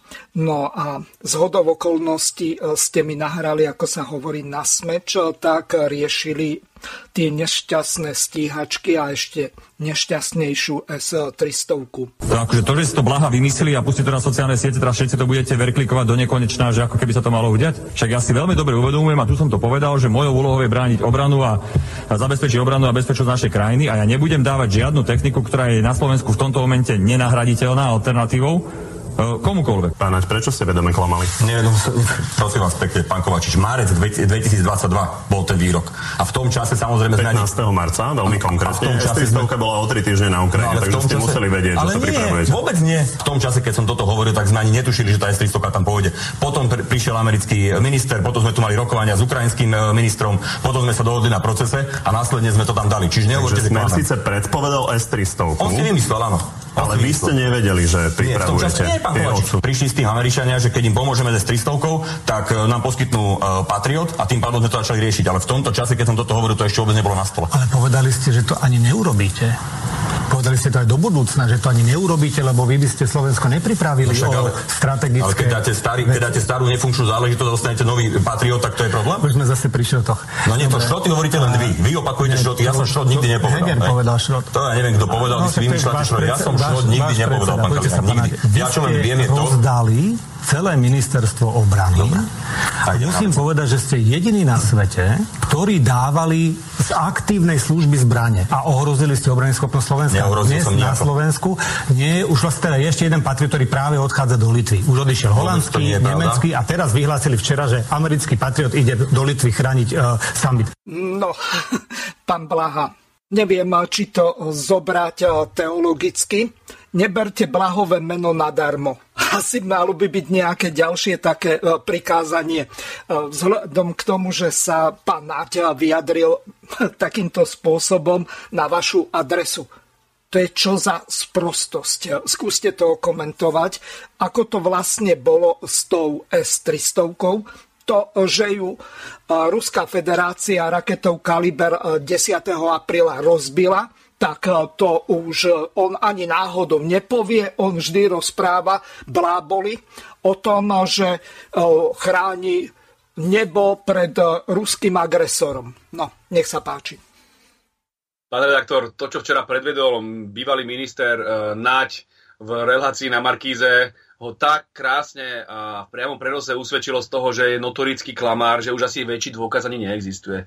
Tak presne tam ten výrok v parlamente, kde sa vyhováral, že uh, ja vraj šírim uh, nejaké konšpirácie a vymýšľam si ohľadom S-300 a hneď na to, pár dní na to sa ukázalo, že on tú S-300 naozaj poslal na tú Ukrajinu a že klamal celé Slovensko, tak tu sa krásne ukazuje, ako oni zneužívajú uh, svoje médiá na to, že tu šíria nezmysly o tom, že my vraj uh, sme nejakí konšpirátori, my sme vraj nejakí tí, ktorí uh, hovoria hoaxy a nepravdy. A tu sa krásne ukázalo, že sme presne do bodky predvídali to, čo ten naň urobí. A on svetosvete sluboval, že žiadnu S-300 nebude posielať na Ukrajinu. To isté platilo o stíhačkách. Sluboval, že nič ďalej sa nebude posielať, že sa nebude porušovať ústava, že bude zvolávať mimoriadnú schôdzu parlamentu, aby o tom mohol parlament rozhodnúť. Nič z toho sa nenaplnilo. Porušili ústavu, vymysleli si nejakú analýzu, ktorá nakoniec ani neexistuje, ako sa teraz ukazuje, lebo tá právna analýza ministerstva obrany, o ktorej hovoril pán minister Naď, je de facto len e,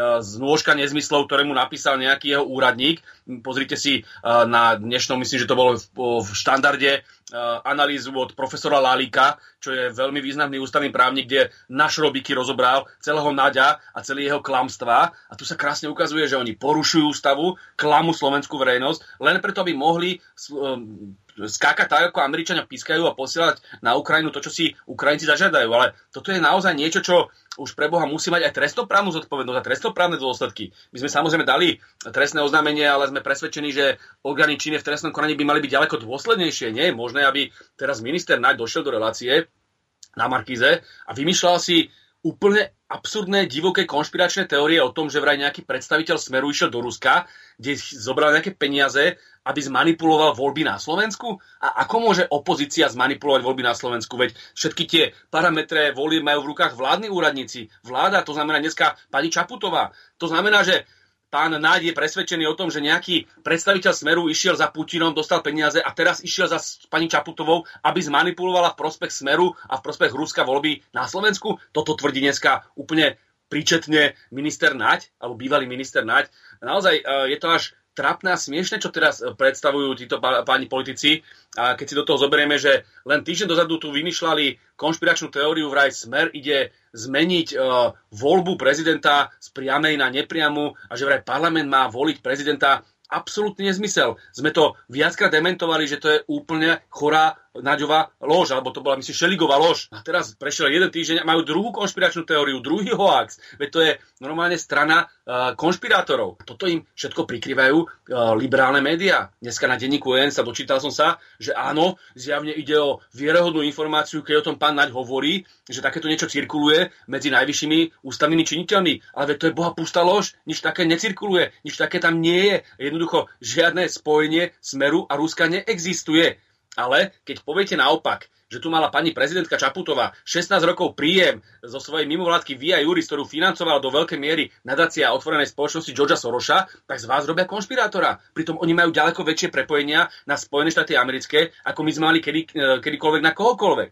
Takže, pán redaktor, ja som presvedčený, že s Jaroslavom Naďom ani nemá zmysel nejakým veľkým spôsobom diskutovať, pretože ten človek o 4 mesiace už môže akurát tak ísť na úrad práce, lebo skončí jeho strana demokrati spolu s pánom Hegerom, nemá žiaden výtlak. Jediné, čo dokážu, je šíriť konšpirácie a lži a skákať tak, ako Američania pískajú. A Slovensko potrebuje suverénnu, národnú a ľavicovú politiku a nie takýchto amerických tajtrlíkov. No lenže opäť eh, ste mi veľmi dobre nahrali Pozeral som teatrojku a teraz krátka ukážka, ako Iliev ničil Danka a ako Danko mu vzdoroval ohľadom toho, že práve slobodný vysielač hlavné správy, aspoň tieto si zobral do úst pán Iliev ako moderátor teatrojky, tak šíria konšpirácie. Že Ukrajina nemôže vyhrať vojnu proti Rusku. Dáta sú z marca tohto roka. Pán Danko, za to, že Slováci uh, veria konšpiráciám a blúdom najviac na svete, môže prokremelská propaganda, ktorú na Slovensku najviac šíri dezinformačný web hlavné správy a slobodný vysielač. Vyplýva to zo štúdie Globseku z roku 2019. Vy ste pred voľbami v roku 2020 poskytli rozhovor aj slobodnému vysielaču. Na hlavným správam ste dokonca zaplatili reklamu za, onla- za online reklamu 10 tisíc eur. Cítite sa byť za to zodpovední, že Slováci dnes veria konšpiráciám najviac na svete? A Slováci nie sú hlupý národ. Ani naše národnostné menšiny, ani Maďari, ani Rusinia. A, a pretože špinavou intrigárskou politikou západu rozvadili dva slovanské národy. Tam sú takisto zmiešané rodiny, pán Majerský, Ukrajinec, otec, mama Ruska. Oni trpia. Vy si myslíte, že oni si želali vojnu? Nie. Ale kto začal hovoriť o fašistických symboloch? Kto traumatizoval ten národ? Na konci dňa najväčší chudáci sú aj Ukrajinci, aj Rusi. A jediná vec, čo my musíme hovoriť, že musíme mať dobré vzťahy s Amerikou, aj s Rusmi a zaujímať sa o slovenských občanov. Pán Danko, cítite sa byť zodpovedný za to, ja že dnes vyhrávame žiaľ nelichotivé prieskumy verejnej mienky kto je za to zodpovedný? Média, ktoré klamu. Ktoré médiá, pán Danko? Cez všetky komerčné médiá, ktoré... Klamu? Pretože sa poskytujú jednostranné informácie ľuďom a ľudia vyhľadávajú alternatívu a ľudia nie sú hlúpi. Pán Danko, ľudia ešte raz. Vidia, za to, že Slováci veria konšpiráciám a blúdom najviac na svete. To chcete povedať veria ako Slováci. Nehovorím to ja. Že máme Neskačme si do rečí. Prosím, ja to moderujem, pán Danko, ak sa môžeme na tomto dohodnúť. Národ, ja neodsudzujem národ, ja hovorím fakt, že iný prieskum Globseku z roku 2019, hádam ho nechcete spochybniť, je to medzinárodná rešpektovaná organizácia, robila výskum, že ktoré národy najviac veria blúdom a konšpiráciám. Už v roku 2019 prišli na to, že Slovensko a, a pred voľbami v roku 2020, respektíve, že ich na Slovensku najviac šíria dezinfoweby ako hlavné správy a slobodný vysielač. A vy ste obom týmto médiám poskytli rozhovory, preto sa pýtam, či sa necítite byť rovnako zodpovední za to, že Slováci na Facebooku vás sledujú viac ako 100 tisíc ľudí, pán Danko. zastavovali financie. Globsek je organizácia, ktorú sponzorujú zbrojárske firmy. Choďte sa pozrieť na nábreže. Globsek je súkromný projekt. Čiže necítite, necítite sa ja za to odmietam nejaký Globsek komentovať. Globsek z toho, čím viac ruských zbraní sa vyvezie na Ukrajinu, Globsek bude mať o to viac sponzorov. O to ide Globseku. Nechápem, prečo sa Pán takou Danko. organizáciou zaberáme, ako môžu zatvárať hranice kvôli nejakému Globseku.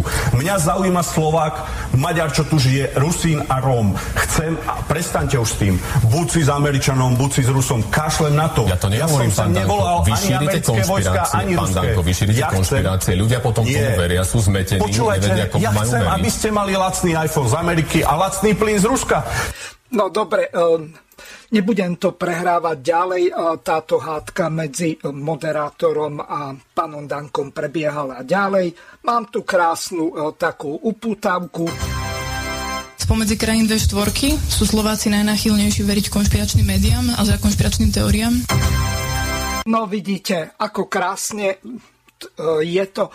My sme sa posunuli ďalej. Už nie len v rámci V4, ale dokonca v rámci sveta. Najväčší konšpirátori sme. No ale e, poďme k veci. Nech sa páči. Pán redaktor, najprv by som rád pogratuloval slobodnému vysielači, vysielaču za to, že takýmto spôsobom vám robí reklamu e, komerčná televízia TA3, pretože drvivá väčšina Slovákov, ako náhle počuje, že hlavné správy a slobodný vysielač sú vraj tí údajní najväčší konšpirátori práve podľa Globseku, tak si ich myslím, že zapnú a budú ich počúvať, pretože dneska je pravda dramaticky viac zastúpená v alternatíve ako v korporátnych médiách, ktoré vlastnia rôzne finančné skupiny a rôzni milionári, ktorí majú samozrejme svoje záujmy. Napokon zoberme si uh, denník SME je vlastnený nadáciou, respektíve uh, fondom Georgia Sorosa, uh, denník, uh, denník N je vlastnený do veľkej miery uh, milionármi z ESETu, e, televízia Jo je vlastne na finančnou skupinou GNT a takto by som mohol pokračovať. Čiže aké môžete očakávať objektívne a vyvážené spravodajstvo a publicistiku od takýchto televízií a médií. Ale to, čo mňa naozaj udivuje, že mediálny priestor na Slovensku ovládli absolútne nedovzdelaní,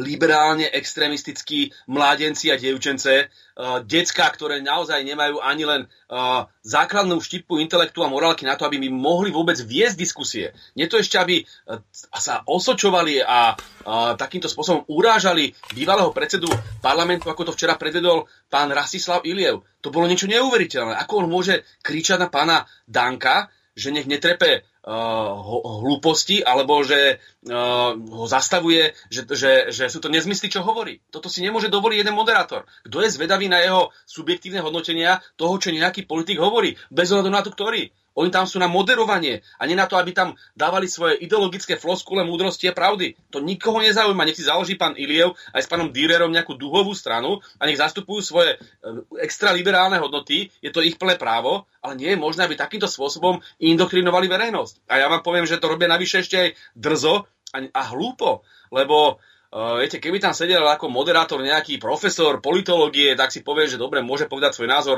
niekto na to zvedavý určite bude. Ale pán Iliov som si dneska pozrel, že čo ten človek, keď má takéto veľké sebavedomie, preboha vyštudoval. Viete, čo vyštudoval? Gymnázium. On je stredoškolský absolvent. On nemá ani vysokú školu podľa toho, čo píše uh, web, webová stránka o médiách. To isté platí o ďalších týchto veľkých moderátoroch a žurnalistov, ako je pán Kovačič, ktorý síce vyštudoval uh, právo, ale jeho diplomová práca obsahovala, ako som si pozrel, pozrel iba tri knihy. Ja som e, teda vysokoškolský učiteľ a prešlo mi uh, desiatky, možno stovky diplomoviek mojimi rukami a pri humanitných vedách potrebujete pri diplomovej práci možno 40-50 kníh, aby ste prešli uh, diplomovou skúškou. Kovačiš využil 3 a Todová, ďalšia hviezda denníka N, zase využila 4 knižky. Viete, to sú také neuveriteľné fauly, že takíto nedovzdelaní ľudia potom poučujú e, docentov, profesorov alebo vzdelaných ľudí alebo skúsených politikov. Nemajú žiadnu skúsenosť životnú. Sú to mladé štence s prepačením, ktoré absolútne nezvládajú svoju úlohu. A, a navyše ten intelektuálny uh, intelektuálny handicap, ktorým oni disponujú, je do očí bijúci a potom sa tam postaví tento pán Iliev a on začne poučať svojich hostí, prerušovať ich, skákať im do rečí a ešte vykrikovať, že každý iný názor uh, je automaticky blúdár a šíri konšpiračné teórie. Takéto niečo naozaj nie je ani v Saudskej Arabii alebo v nejakých ďalších teokratických režimoch. Tu jednoducho prestala fungovať normálna slobodná diskusia, nepozývajú hosti, ktorí majú iný názor a keď ich pozvú, tak sa tam snažia správať k ním ako nejakej tretej cenovej skupine v nejakej krčme. Čiže myslím si, že Slováci toto dobre vidia a práve preto si to prepínajú na tú alternatívu. No ešte zo 4 krát ili urobiť takéto niečo, alebo Dürer, že tam proste bude skákať do rečí uh, ne, so svojmu hostovi a vykrikovať tam, že šíri nezmysly, tak si tu ľudia proste jednoducho vypnú tú teatrojku, nebudú to pozerať. Však aj, zoberte si, ako dopadla pani Anna Žitná, ktorá len preto, že pozvala významného ekonóma svetového formátu Jeffreyho Saxa, ktorý má takisto iný názor na vojnu na Ukrajine a je presvedčený, že by sa mali začať konečne mierové rokovania a prestať vyzbrojovať Ukrajinu, čo je úplne legitímny názor, podobný majú väčšina Slovákov, tak len preto bola pani Žitná vyhodená z teatrojky. A takto postupne tu zas, e, nastáva také obrovské temné obdobie cenzúry a manipulácie a indoktrinácie, že jednoducho sa už musíme ozvať. A teraz bez hľadu na to, či sme ľavičiari, pravičiari, konzervatívci alebo liberáli, jednoducho musíme trvať na tom, že tu má prebiehať normálna, demokratická a slobodná diskusia. Že tu nemôže nejaký uh, s prepačením uh, zväzáčik z teatrojky tu haltovať bývalého predsedu parlamentu, ako keby s ním husí pásol. Toto jednoducho neexistuje. Takže ja by som uh, odporúčil na záver hlavne našim drahým, steným uh, žurnalistom a moderátorom, že by sa aspoň dovzdelali, že by aspoň konečne sa snažili nadvezovať na slávne heslo Vladimíra Iliča Lenina učiť sa, učiť sa, učiť sa, lebo sú arogantní, nepripravení a absolútne nezvládajú novinárskú prácu. Mm-hmm. No, e, pán Blaha, e, my sme v tej predchádzajúcej časti prvej s pani Katežinou Konečnou tak rozoberali nielen na samotnú zmluvu a jej časti. Dokonca sme sa zhodli na tom, že pravdepodobne je to kópia tej e, slovenskej uzavretej so Spojenými štátmi, aspoň podľa toho, že čo bolo publikované. Lenže ohľadom tejto zmluvy tak e, je jeden taký e, zásadný mediálny problém. A teraz prehrám jednu takú ukážku, kde ste hovorili vy ohľadom toho, aké máte ohľadom tejto zmluvy problémy. E, pani Katka Konečná sa dokonca postavila v tejto dokrutke na vašu stranu, tak si to vypočujeme. Ale pekne, po poriadku. Už sme si zvykli, že z nás robia ruských agentov. Taký je Naďov komunikačný manuál, s ktorým sa vrátil z Ameriky. Každý, kto bude kritizovať dohodu z USA, je ruský agent. Chmelár, Blaha, Žilinka, každý. Zvykli sme si a dobre sa na tom zabávame. Ale ešte vtipnejšie je, s čím prišiel náš teraz. Najnovšie nie sme len ruskí agenti, ale dokonca americkí agenti.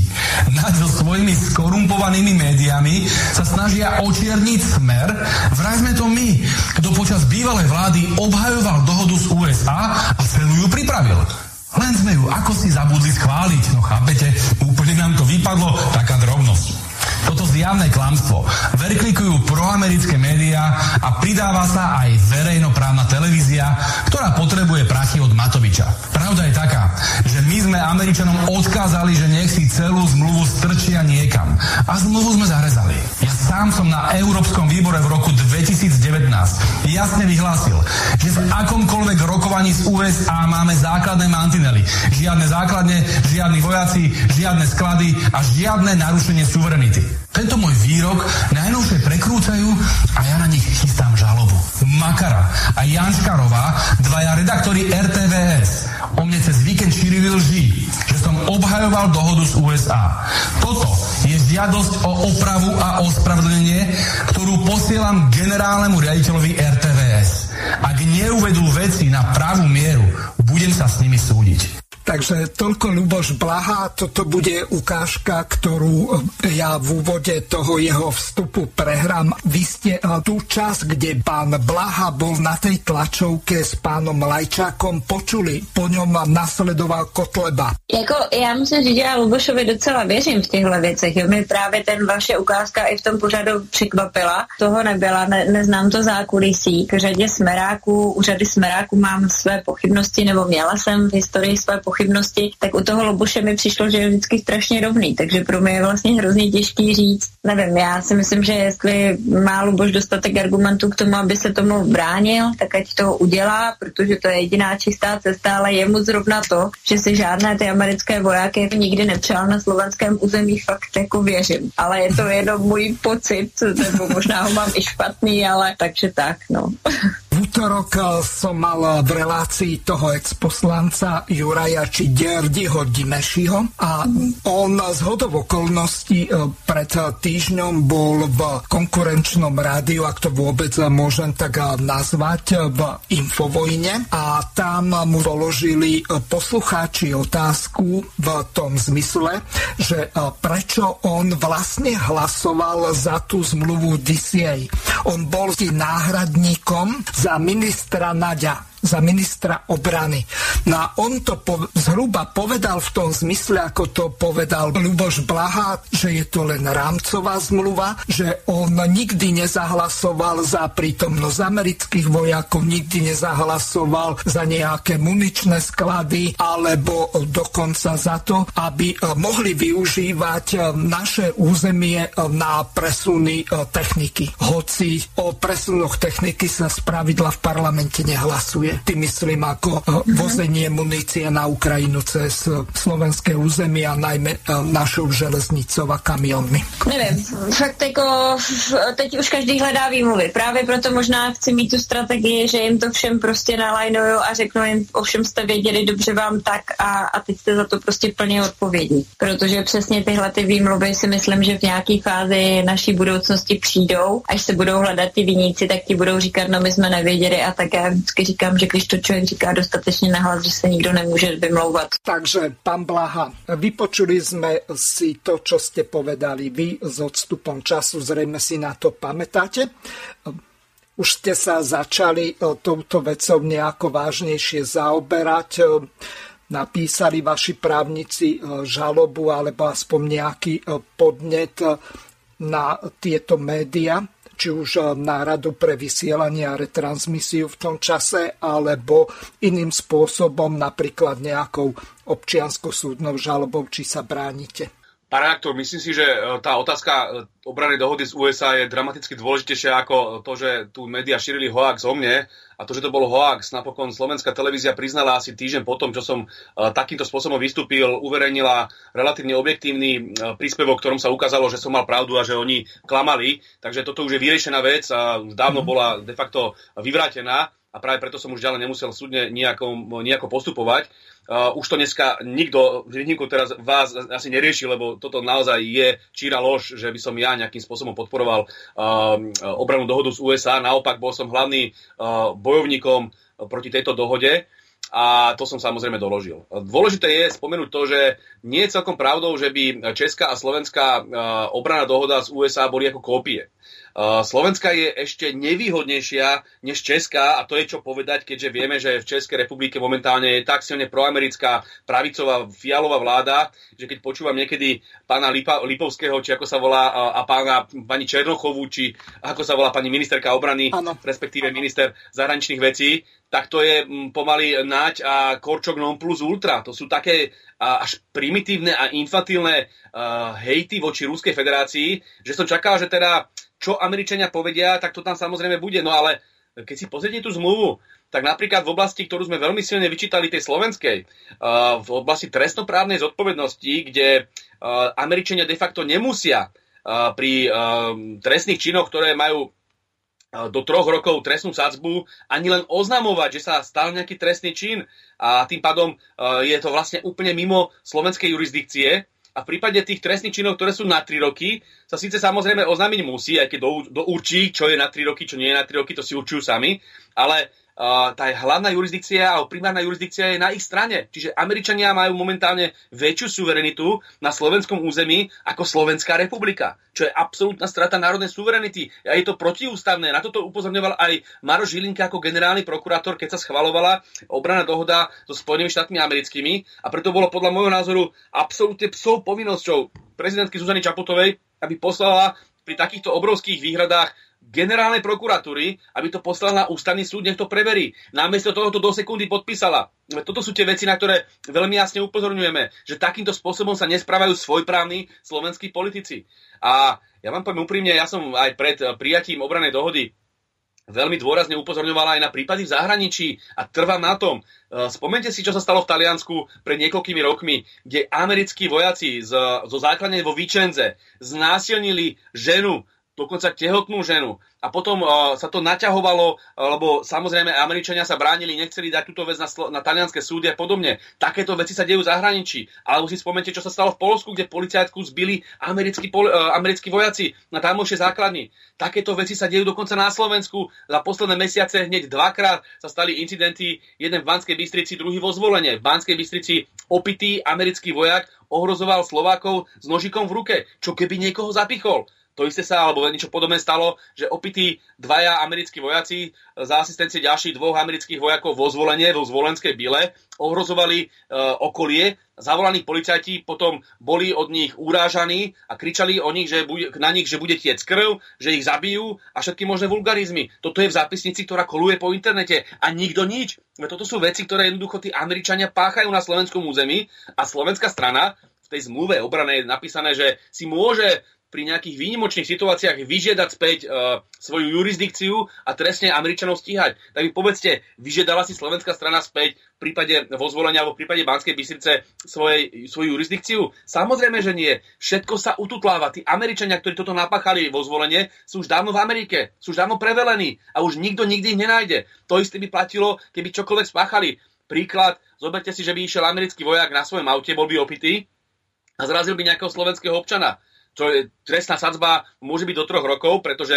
to neurobil úmyselne a podobne ako Daniel Lipšic by nakoniec do basy nešiel. Spomeňme si, ako Daniel Lipšic za prechode niekoho zraznil. Dajme tomu, že by takýto Američan, dobre, nebol by opitý, lebo to už na 3 roky, by niekoho zrazil. Kto sa kedy dozvie, že, ho spra- že to spravil on? No, pán Blaha, nahlasovať. Takto. Nech sa páči. Takýto incident sa stal dokonca na mieste havárie bola aj televízia JOJ, paradoxne v tom čase asi v tých eh, ich eh, krimi správach eh, tak to bolo odprezentované. Niekde tom tuším, že mám aj nahraté, lebo na toto ma pred pár rokmi upozornili naši poslucháči, tak my sme sa už v tom roku 2019 tomuto venovali, že takéto čosi sa stalo. A teraz poviem tú pointu spred pár rokov, že čo sa vlastne stalo. Išlo pardon, išlo auto, e, ktoré potrebovalo e, spomaliť a zastaviť, e, pretože to predchádzajúce pred ním tak odbočovalo. Z toho dôvodu, že v protismere išli iné auta, tak nemohlo ísť ďalej. A americký vojak na nákladnom aute tak zroloval to auto. A paradoxne to auto, čo som v tej predchádzajúcej časti nespomínal, tak vlastnili Rómovia. Ehm, a teraz celý ten problém spočíval v tom, že oni tam plakali celý zronení a ten americký vodič tak na tom nákladnom aute vojaka tak bez problémov vycúval a odišiel, ako keby sa nič nestalo.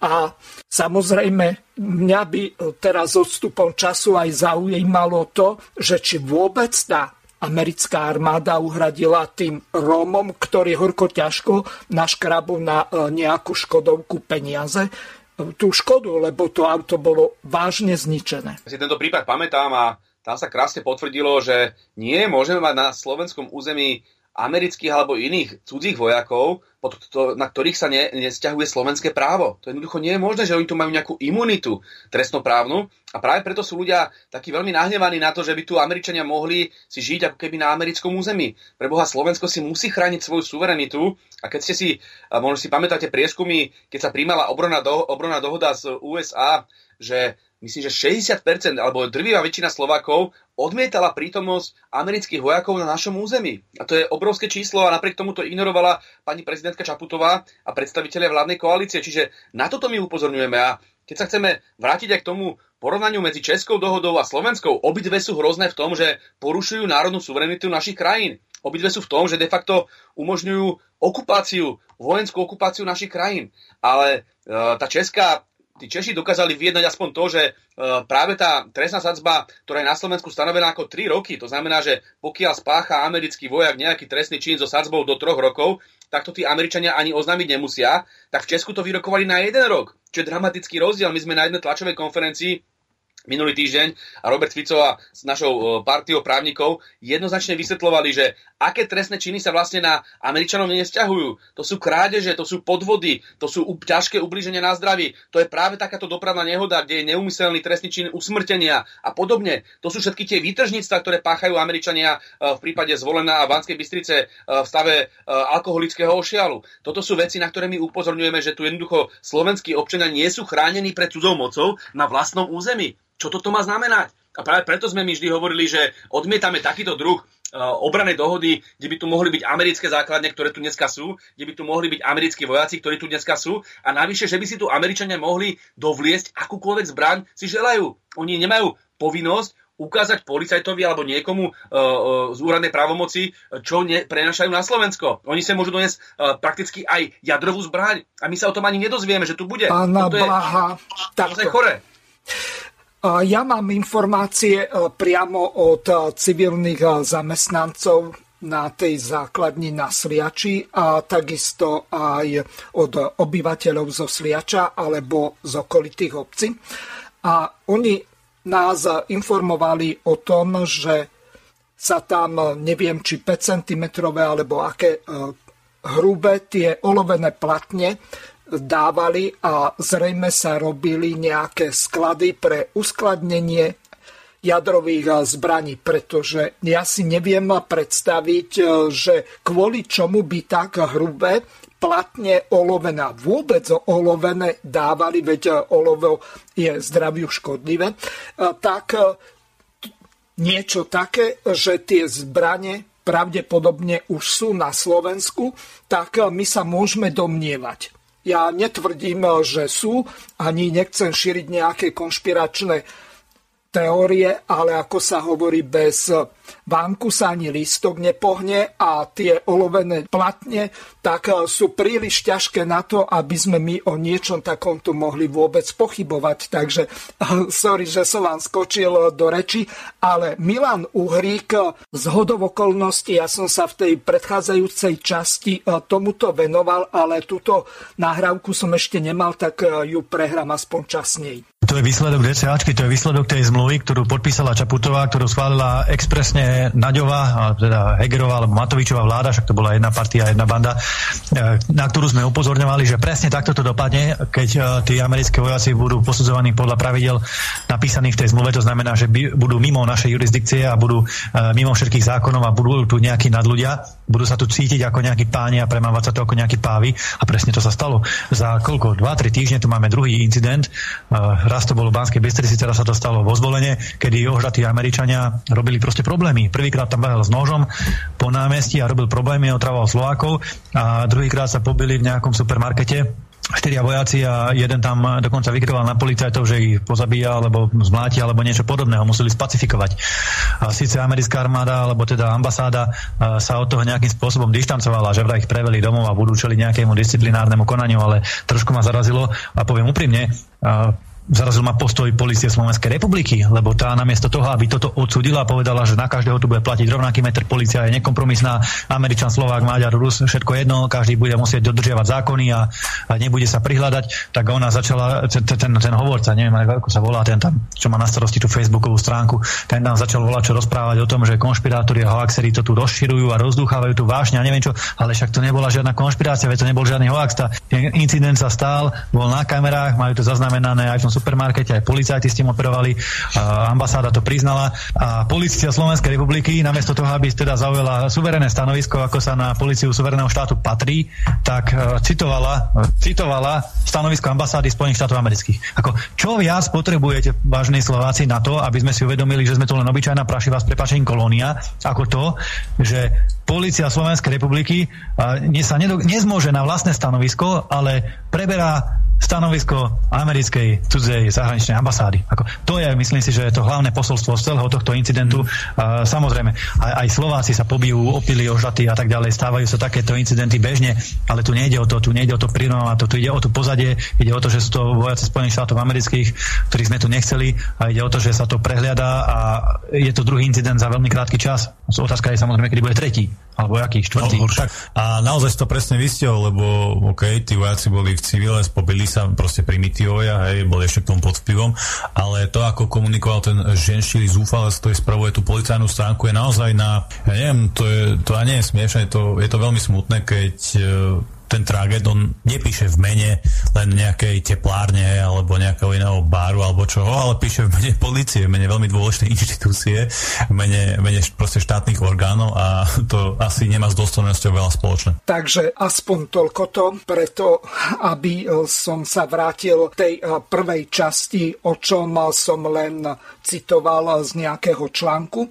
Čiže pred nejakým časom toto bolo e, zverejnené, tak e, ja som si to nahral.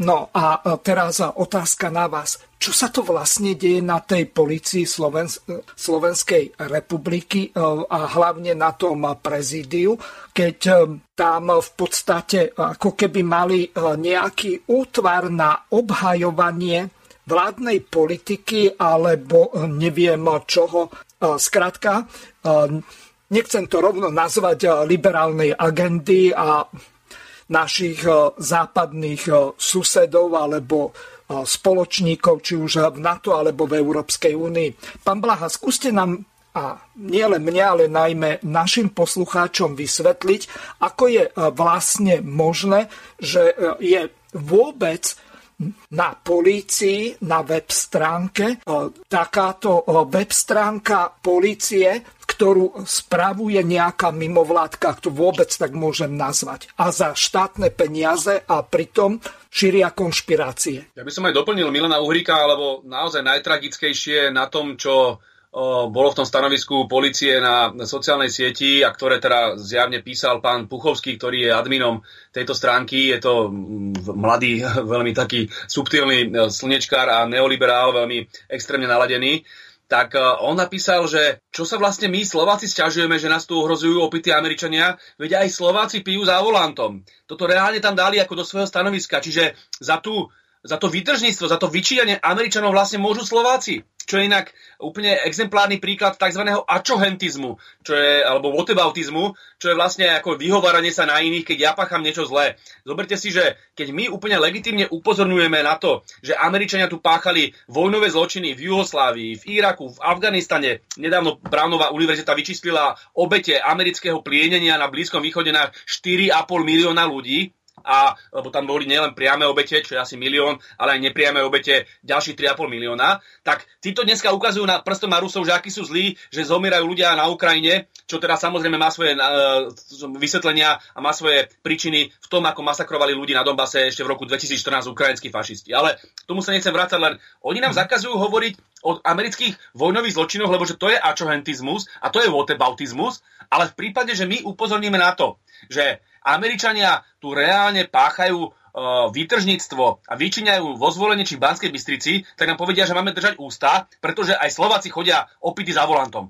Takže de facto vlastne páchajú ten istý whatebautizmus a ačohentizmus, ktorý nám vyčítajú. Toto je to absurdné, že oni si nedokážu ani vlastné predsazatia a vlastné nejaké logické uh, korelácie udržiavať a ďalej šíria konšpirácie a hoaxy. A preto vôbec urážať slovenský národ takýmto spôsobom, namiesto toho, aby ju policia chránila, to kde sme. Preto maximálne súhlasím s tým, že toto je niečo neuveriteľné, čo pácha policia Slovenskej republiky, ale nechcel by som teraz dávať do jedného vreca všetkých policajtov. Tí za to nemôžu, to sú normálni ľudia, čestní a spravodliví, ale žiaľ, sociálnu sieť spravuje takýto poloblázon. A zodpovednosťou, zodpovednosť má nesie jednoznačne prezident policajného zboru, pán Hamran, minister vnútra, momentálne pán Šimko a samozrejme ten, kto uh, riadi vládu Slovenskej republiky, je teda pani Čaputová. Ako to, že po takomto niečom nekonali? Veď to mali okamžite padať z hlavy.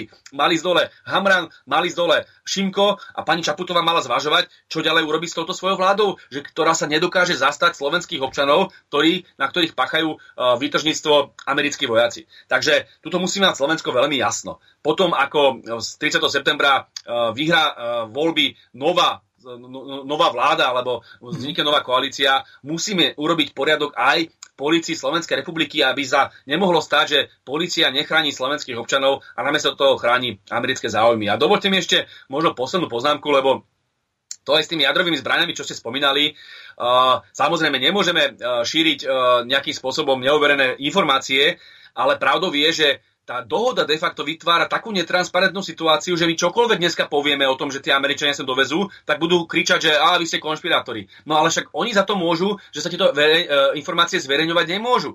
Tým pádom, čo máme robiť? Tak musíme sa samozrejme spoliehať na nejaké indície a podobne. A tým, že v tej našej obranej dohode absentuje článok, ktorý napríklad v norskej obranej dohode, ktorá definitívne zakázala akýkoľvek prísun chemických, biologických či jadrových zbraní na územie Norska, takéto niečo v slovenskej dohode nie je, tak samozrejme máme veľmi opravnené obavy, že Američania sa môžu nanosiť čokoľvek sa im zachce a že ohrozujú bezpečnosť, národnú bezpečnosť Slovenskej republiky, pretože je celkom logické, že takéto zbranie, pokiaľ budú na území Slovenskej republiky, tak sa stávame terčom pre tých, ktorí sa cítia týmito zbraniami ohrození.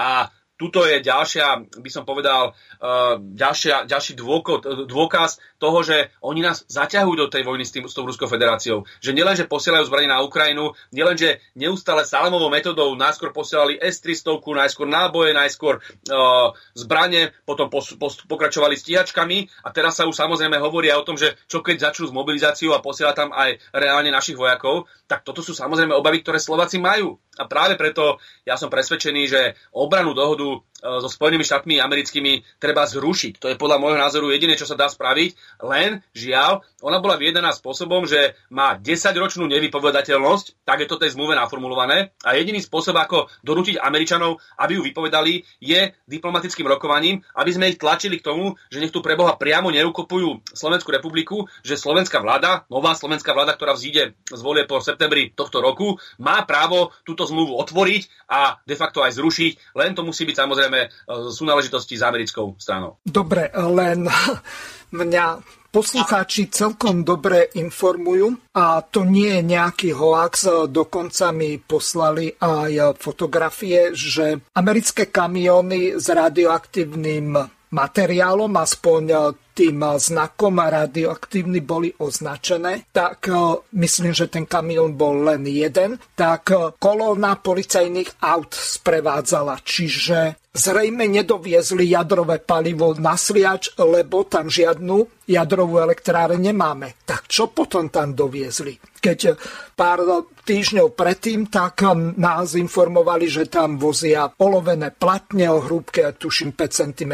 Ak boli tenšie alebo hrubšie, tak sa ospravedlňujem. Ja som tam nebol, ani som ich nemeral.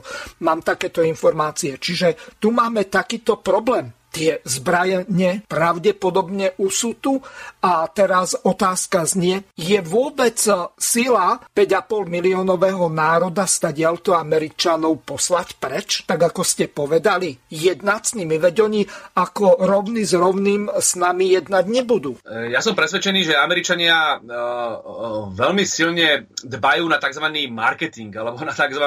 Uh, tie ideologické faktory vojny. Oni nie sú postavení na tej čírej nejakej despocii, oni predstierajú, že bojujú vo svete za slobodu a demokraciu a za všetky tie americké hodnoty a oni sú tí správni a tí dobrí a oni musia bojovať proti tým všetkým zlým darebáckým štátom a teraz všetky tie Ruska a Číny a Severné Koreje a tak ďalej. Hej, toto je ich taký narratív ideologický. Týmto ohlupujú tých uh, svojich občanov. A teraz oni do tohto príbehu sa nejakým spôsobom nevie vtesnať to, že si teraz predstavte, že príde slovenská vláda a vyzve amerických vojakov, aby opustili Slovensko. A povie, že chcú povie táto vláda nová, že chce otvoriť obranú dohodu so Spojenými štátmi americkými, lebo je nevýhodná a do toho budú prieskumy, kde slovenskí občania, čo už dneska potvrdzujú prieskumy, vo veľkej väčšine odmietajú prítomnosť amerických vojakov na našom území. A teraz predstavte si, že keby to Američania odmietli, aké by čelili kritike. Oni by boli v tej chvíli priami okupanti. Proti vôli národa a novej vlády by de facto boli na území krajiny, ktorá si to neželá.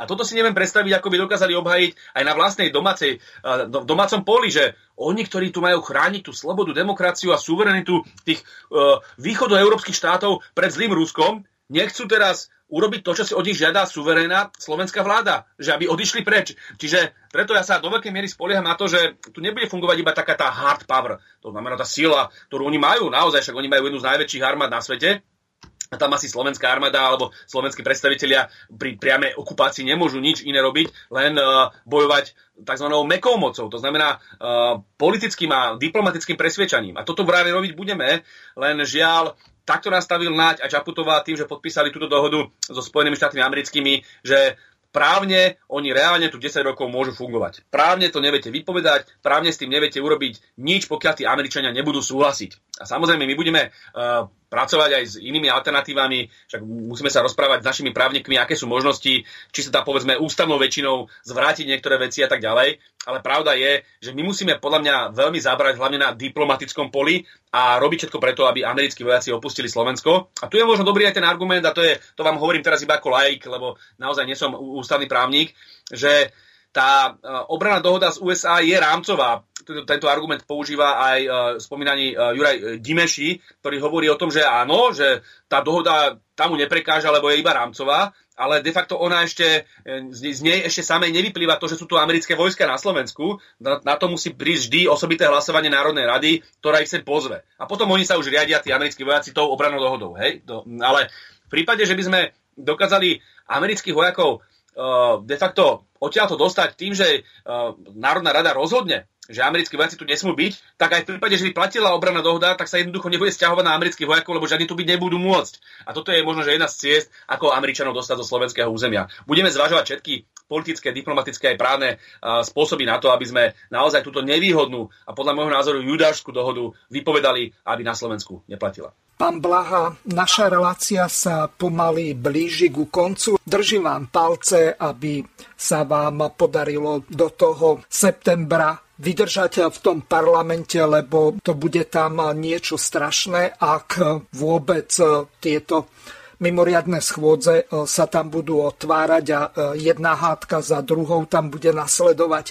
Takže ešte raz veľmi pekne vám ďakujem a teším sa na ďalšie relácie. Do Ja veľmi pekne ďakujem a som presvedčený, že, že by sme mali riešiť hlavne zdražovanie a sociálne problémy Slovákov, lebo to je kľúčom k budúcnosti na našom území a som presvedčený, že 30. septembra ľudia budú mať možnosť rozhodnúť o osude Slovenska a že konečne vyženieme liberálov z vlády.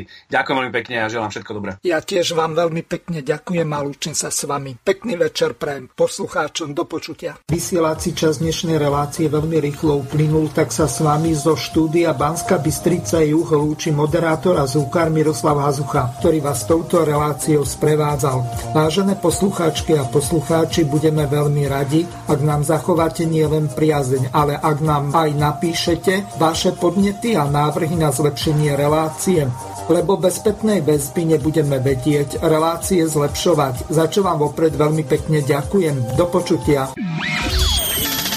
Táto relácia vznikla za podpory dobrovoľných príspevkov našich poslucháčov. Ty, ty sa k ním môžeš pridať. Viac informácií nájdeš na www.slobodnyvysielac.sk Ďakujeme.